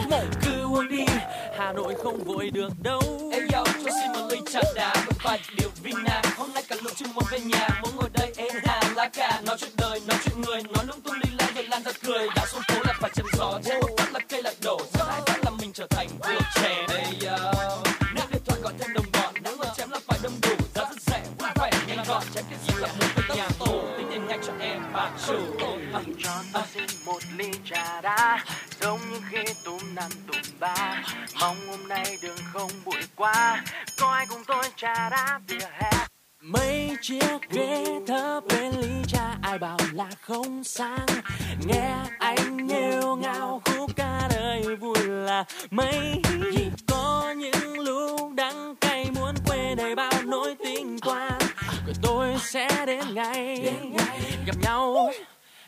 Trà đá vỉa hè. Nhấp trên mỗi ly trà tôi thấy tôi không nhỏ nhẹ và bon chen. Sát nhau lại sao bình yên những phút nghĩ về mình và thấy bao điều ta dường như đã quên ôn chuyện xưa chuyện hôm nay. Vẫn như khi ta cùng nhau ngồi uống. Hà Nội trà đá vỉa hè. Nhấp trên mỗi ly trà. Sát nhau lại sao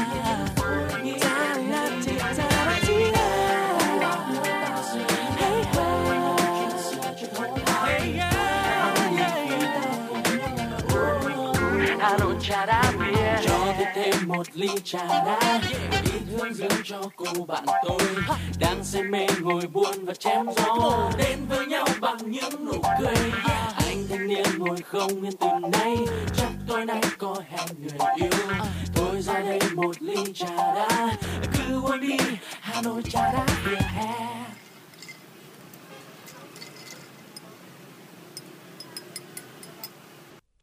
Xin được quay trở lại với những tin tức mà chúng tôi vừa cập nhật. Thưa quý vị, sự tăng trưởng mạnh mẽ của ngành du lịch là điểm nổi bật của thị trường lao động 6 tháng đầu năm. Bên cạnh đó, số người có việc làm chính thức tăng cao đã cho thấy đà phục hồi bền vững của thị trường. Số liệu của Tổng cục Thống kê đã cho hay, trong 6 tháng đầu năm 2022, lực lượng lao động từ 15 tuổi trở lên có việc làm đạt 50,3 triệu người, tăng 417.000 người so với cùng kỳ năm trước. Tỷ lệ lao động có việc làm tại các ngành cũng có sự thay đổi và có xu hướng tăng lên ở các ngành công nghiệp và dịch vụ. Ông Vũ Quang Thành, Phó Giám đốc Trung tâm Dịch vụ Việc làm Hà Nội đã cho biết, tính chung 6 tháng đầu năm nay, Trung tâm Dịch vụ Việc làm Hà Nội đã tổ chức thành công 124 phiên giao dịch việc làm với hơn 3.000 đơn vị, doanh nghiệp tham gia. Tổng số nhu cầu tuyển dụng là 55.100 lao động, số người được phỏng vấn là 22.300 người, có 7.800 người được tuyển dụng sau khi kết thúc phiên giao dịch. Mặc dù dự báo thị trường lao động 6 tháng cuối năm vẫn sẽ tiếp tục khởi sắc, tuy nhiên, ông Nguyễn Trung Tiến, Phó Tổng cục trưởng Tổng cục Thống kê cũng cho rằng chính phủ cần chú trọng kiểm soát lạm phát, hạ nhiệt giá xăng dầu, đều định an sinh xã hội, góp phần ổn định cuộc sống của người lao động, đặc biệt những người chịu nhiều tác động tiêu cực của đại dịch COVID-19. Đây là giải pháp quan trọng để thị trường lao động trong thời gian tới tăng trưởng bền vững.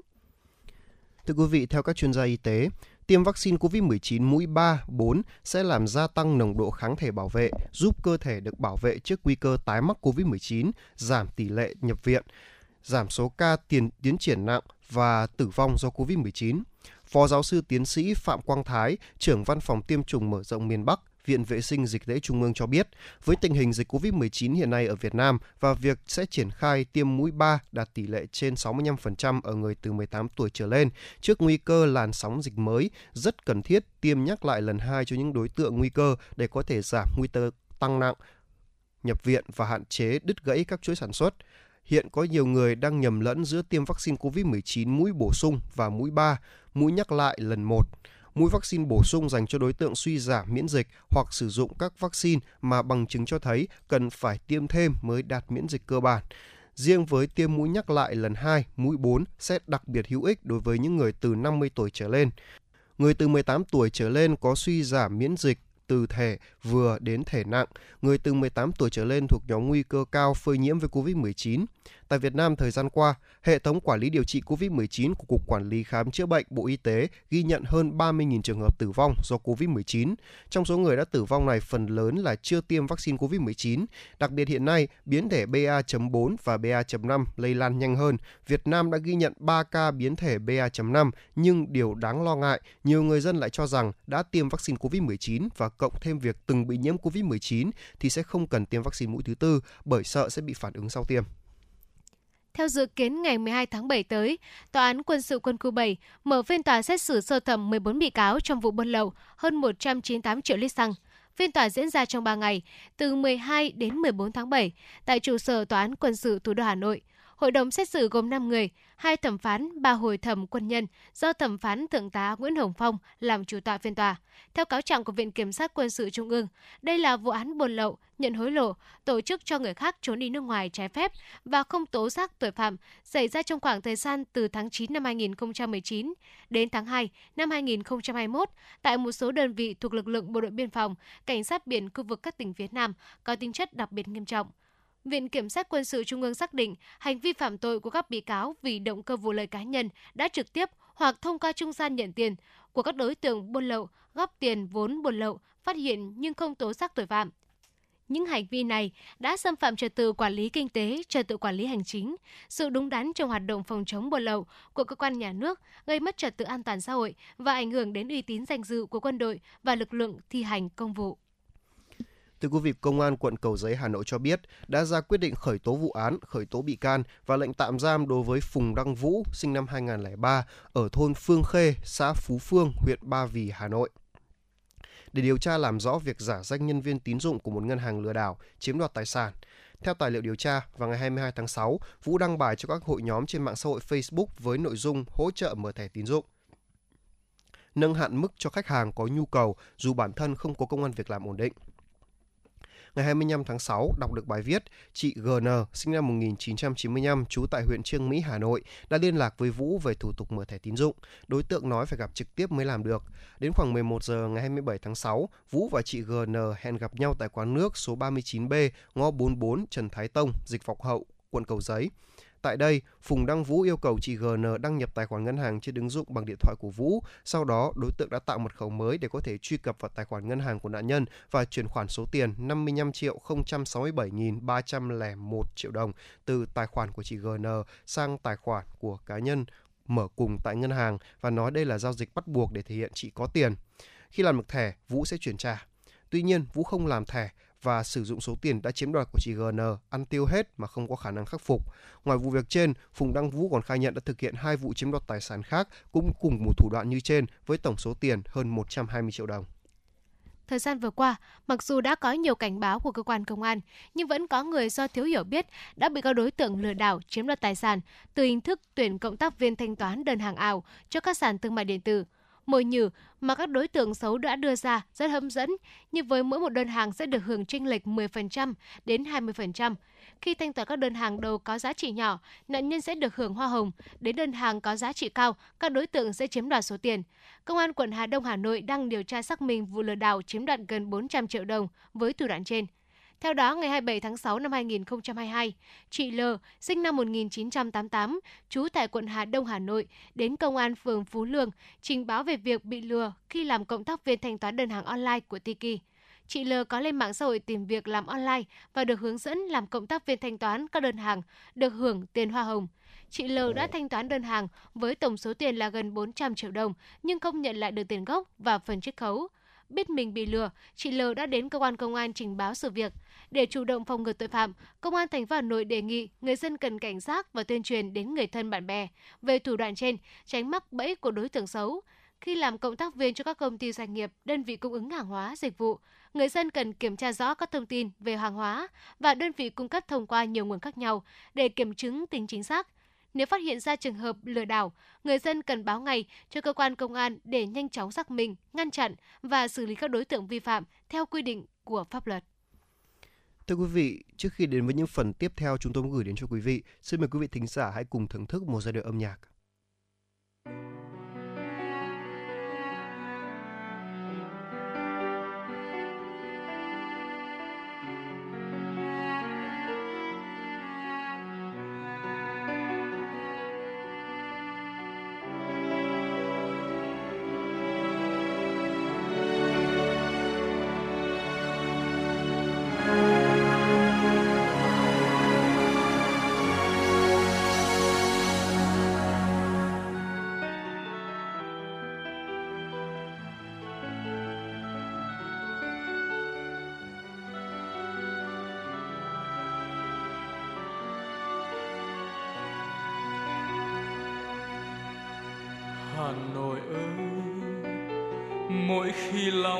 xác xơ tôi vội vã trở về. Lấy cho mình, dù chỉ là chút bóng đêm trên đường phố quen, dù chỉ là một chiều sương răng lối cũ. Tôi bồi hồi khi chạm bóng cửa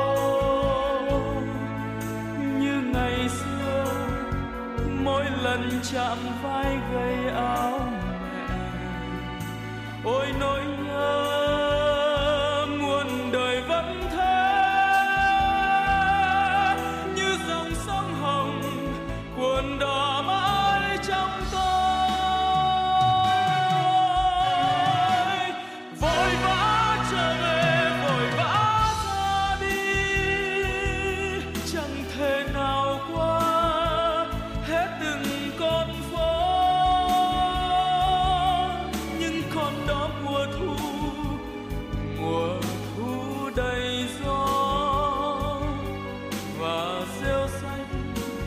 bên những gốc cây già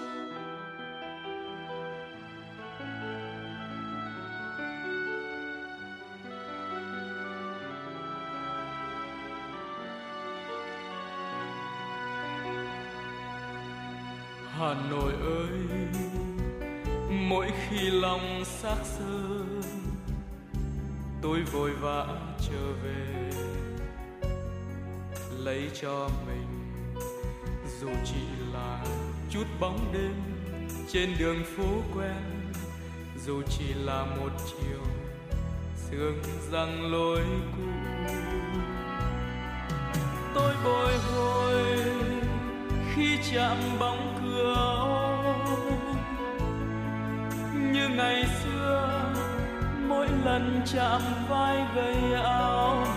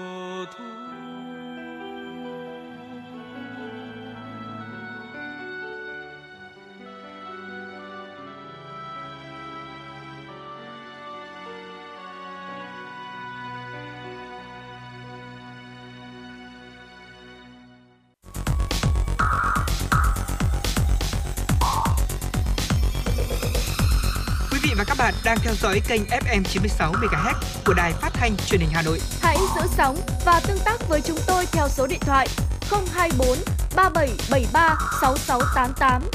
FM 96 đồng hành trên mọi nẻo đường. đường. Thưa quý vị và các bạn, tại phiên chất vấn và trả lời của kỳ họp thứ 7 Hội đồng Nhân dân thành phố khóa 16, nhiều đại biểu đã đặt câu hỏi cho các sở ngành địa phương về nguyên nhân chậm tiến độ dự án xây dựng trạm bơm Yên Nghĩa đã ảnh hưởng đến việc tiêu thoát nước ở phía tây thành phố, đồng thời đề nghị các đơn vị liên quan cần đưa ra giải pháp trong thời gian tới.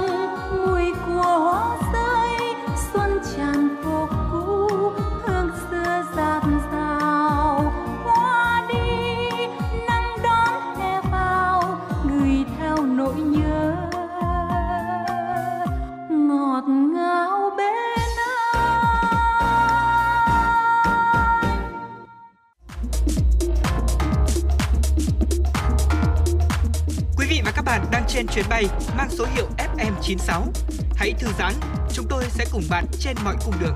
Hãy giữ sóng và tương tác với chúng tôi theo số điện thoại 024 3773 6688.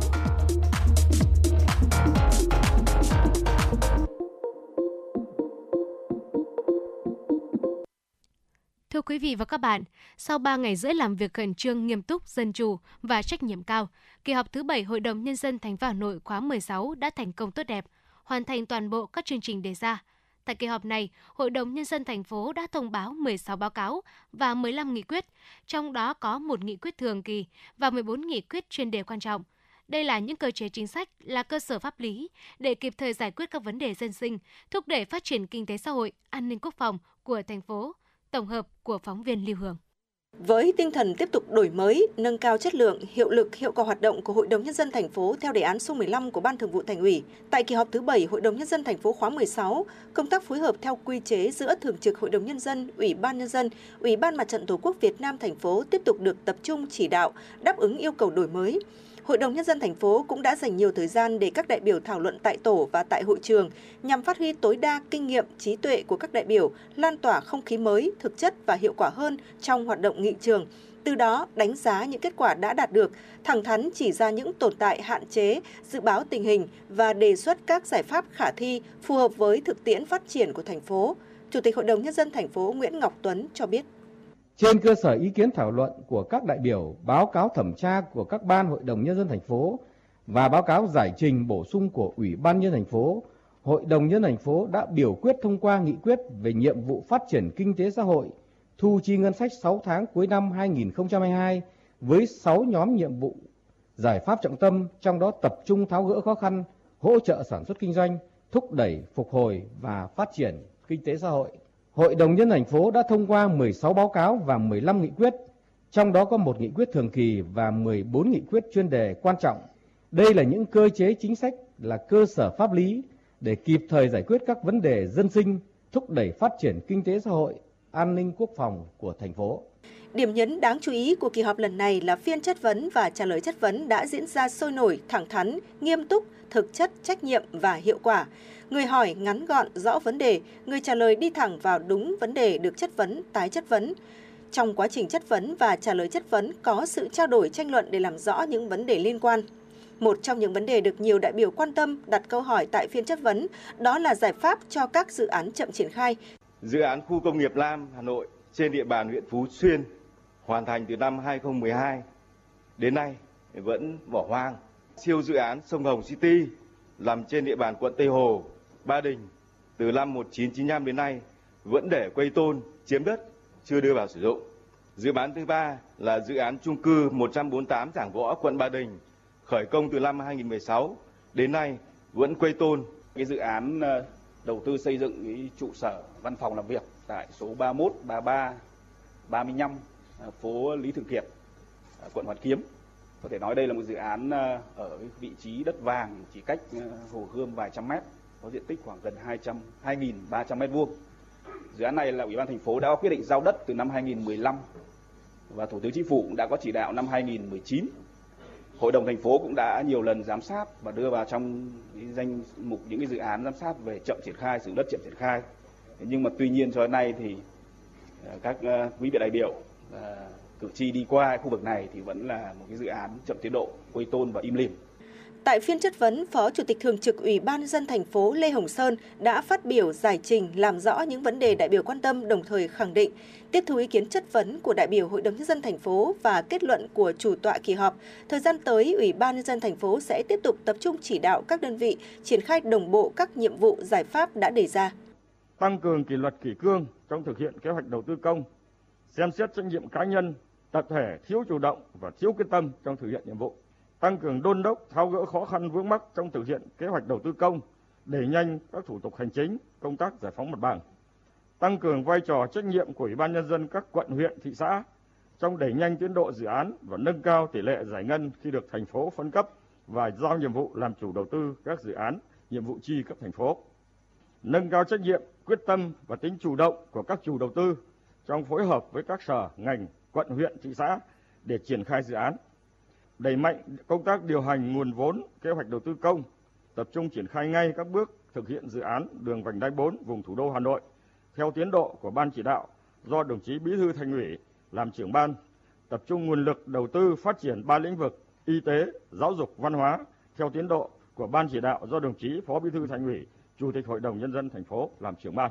Sau kỳ họp này, Hội đồng nhân dân thành phố đề nghị Ủy ban nhân dân thành phố, các sở, ban ngành, quận huyện thị xã và các đơn vị liên quan khẩn trương nghiêm túc thực hiện những lời hứa cam kết trước Hội đồng nhân dân và cử tri. Đây cũng là sự thể hiện minh chứng ý nghĩa nhất năng lực, uy tín và sự tín nhiệm của các đồng chí đại biểu Hội đồng nhân dân thành phố. Hội đồng Nhân dân thành phố sẽ tiếp tục cùng theo dõi, giám sát đến cùng để các vấn đề giám sát, chất vấn, giải trình sớm được giải quyết, tạo chuyển biến đáp ứng yêu cầu, nguyện vọng của cử tri và nhân dân thủ đô.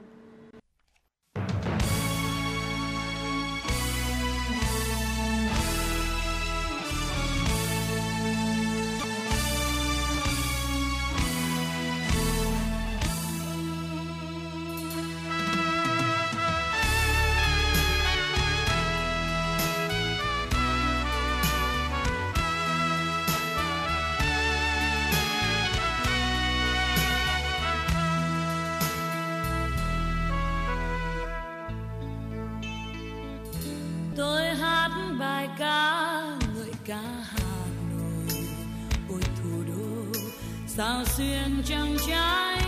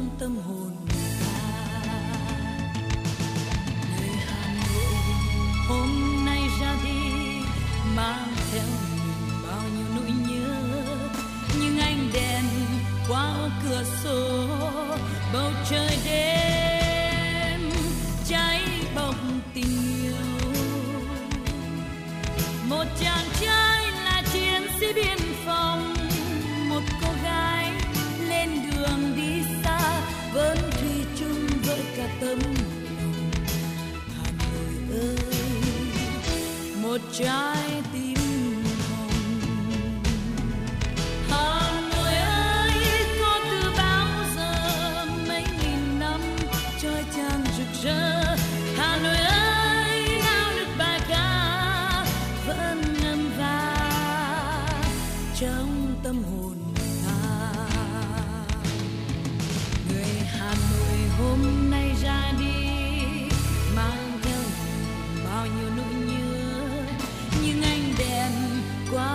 cửa sổ bầu trời đêm cháy vòng tình yêu. Một chàng trai là chiến sĩ biên phòng, một cô gái lên đường đi xa, vẫn thủy chung với cả tấm lòng Hà Nội ơi. Một trái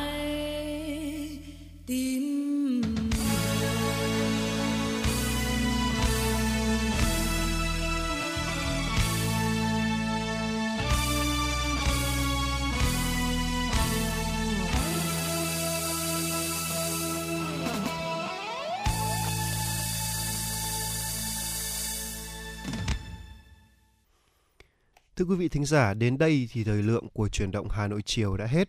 Quý vị thính giả hãy ghi nhớ số điện thoại đường dây nóng của FM 96 Đài Phát thanh của và Truyền hình Hà Nội là 024 3773 6688 hoặc có thể liên hệ với chúng tôi qua fanpage FM96 Thời sự Hà Nội quý vị nhé. Hãy tương tác với chúng tôi để chia sẻ về những vấn đề mà quý vị thính giả đang quan tâm, những điều cần chia sẻ và cả những mong muốn được gửi tặng một món quà âm nhạc tới cho người thân và bạn bè. Còn ngay bây giờ, Tuấn Kỳ và Bảo Trâm xin chào tạm biệt và hẹn gặp lại quý vị thính giả trong các chương trình lần sau.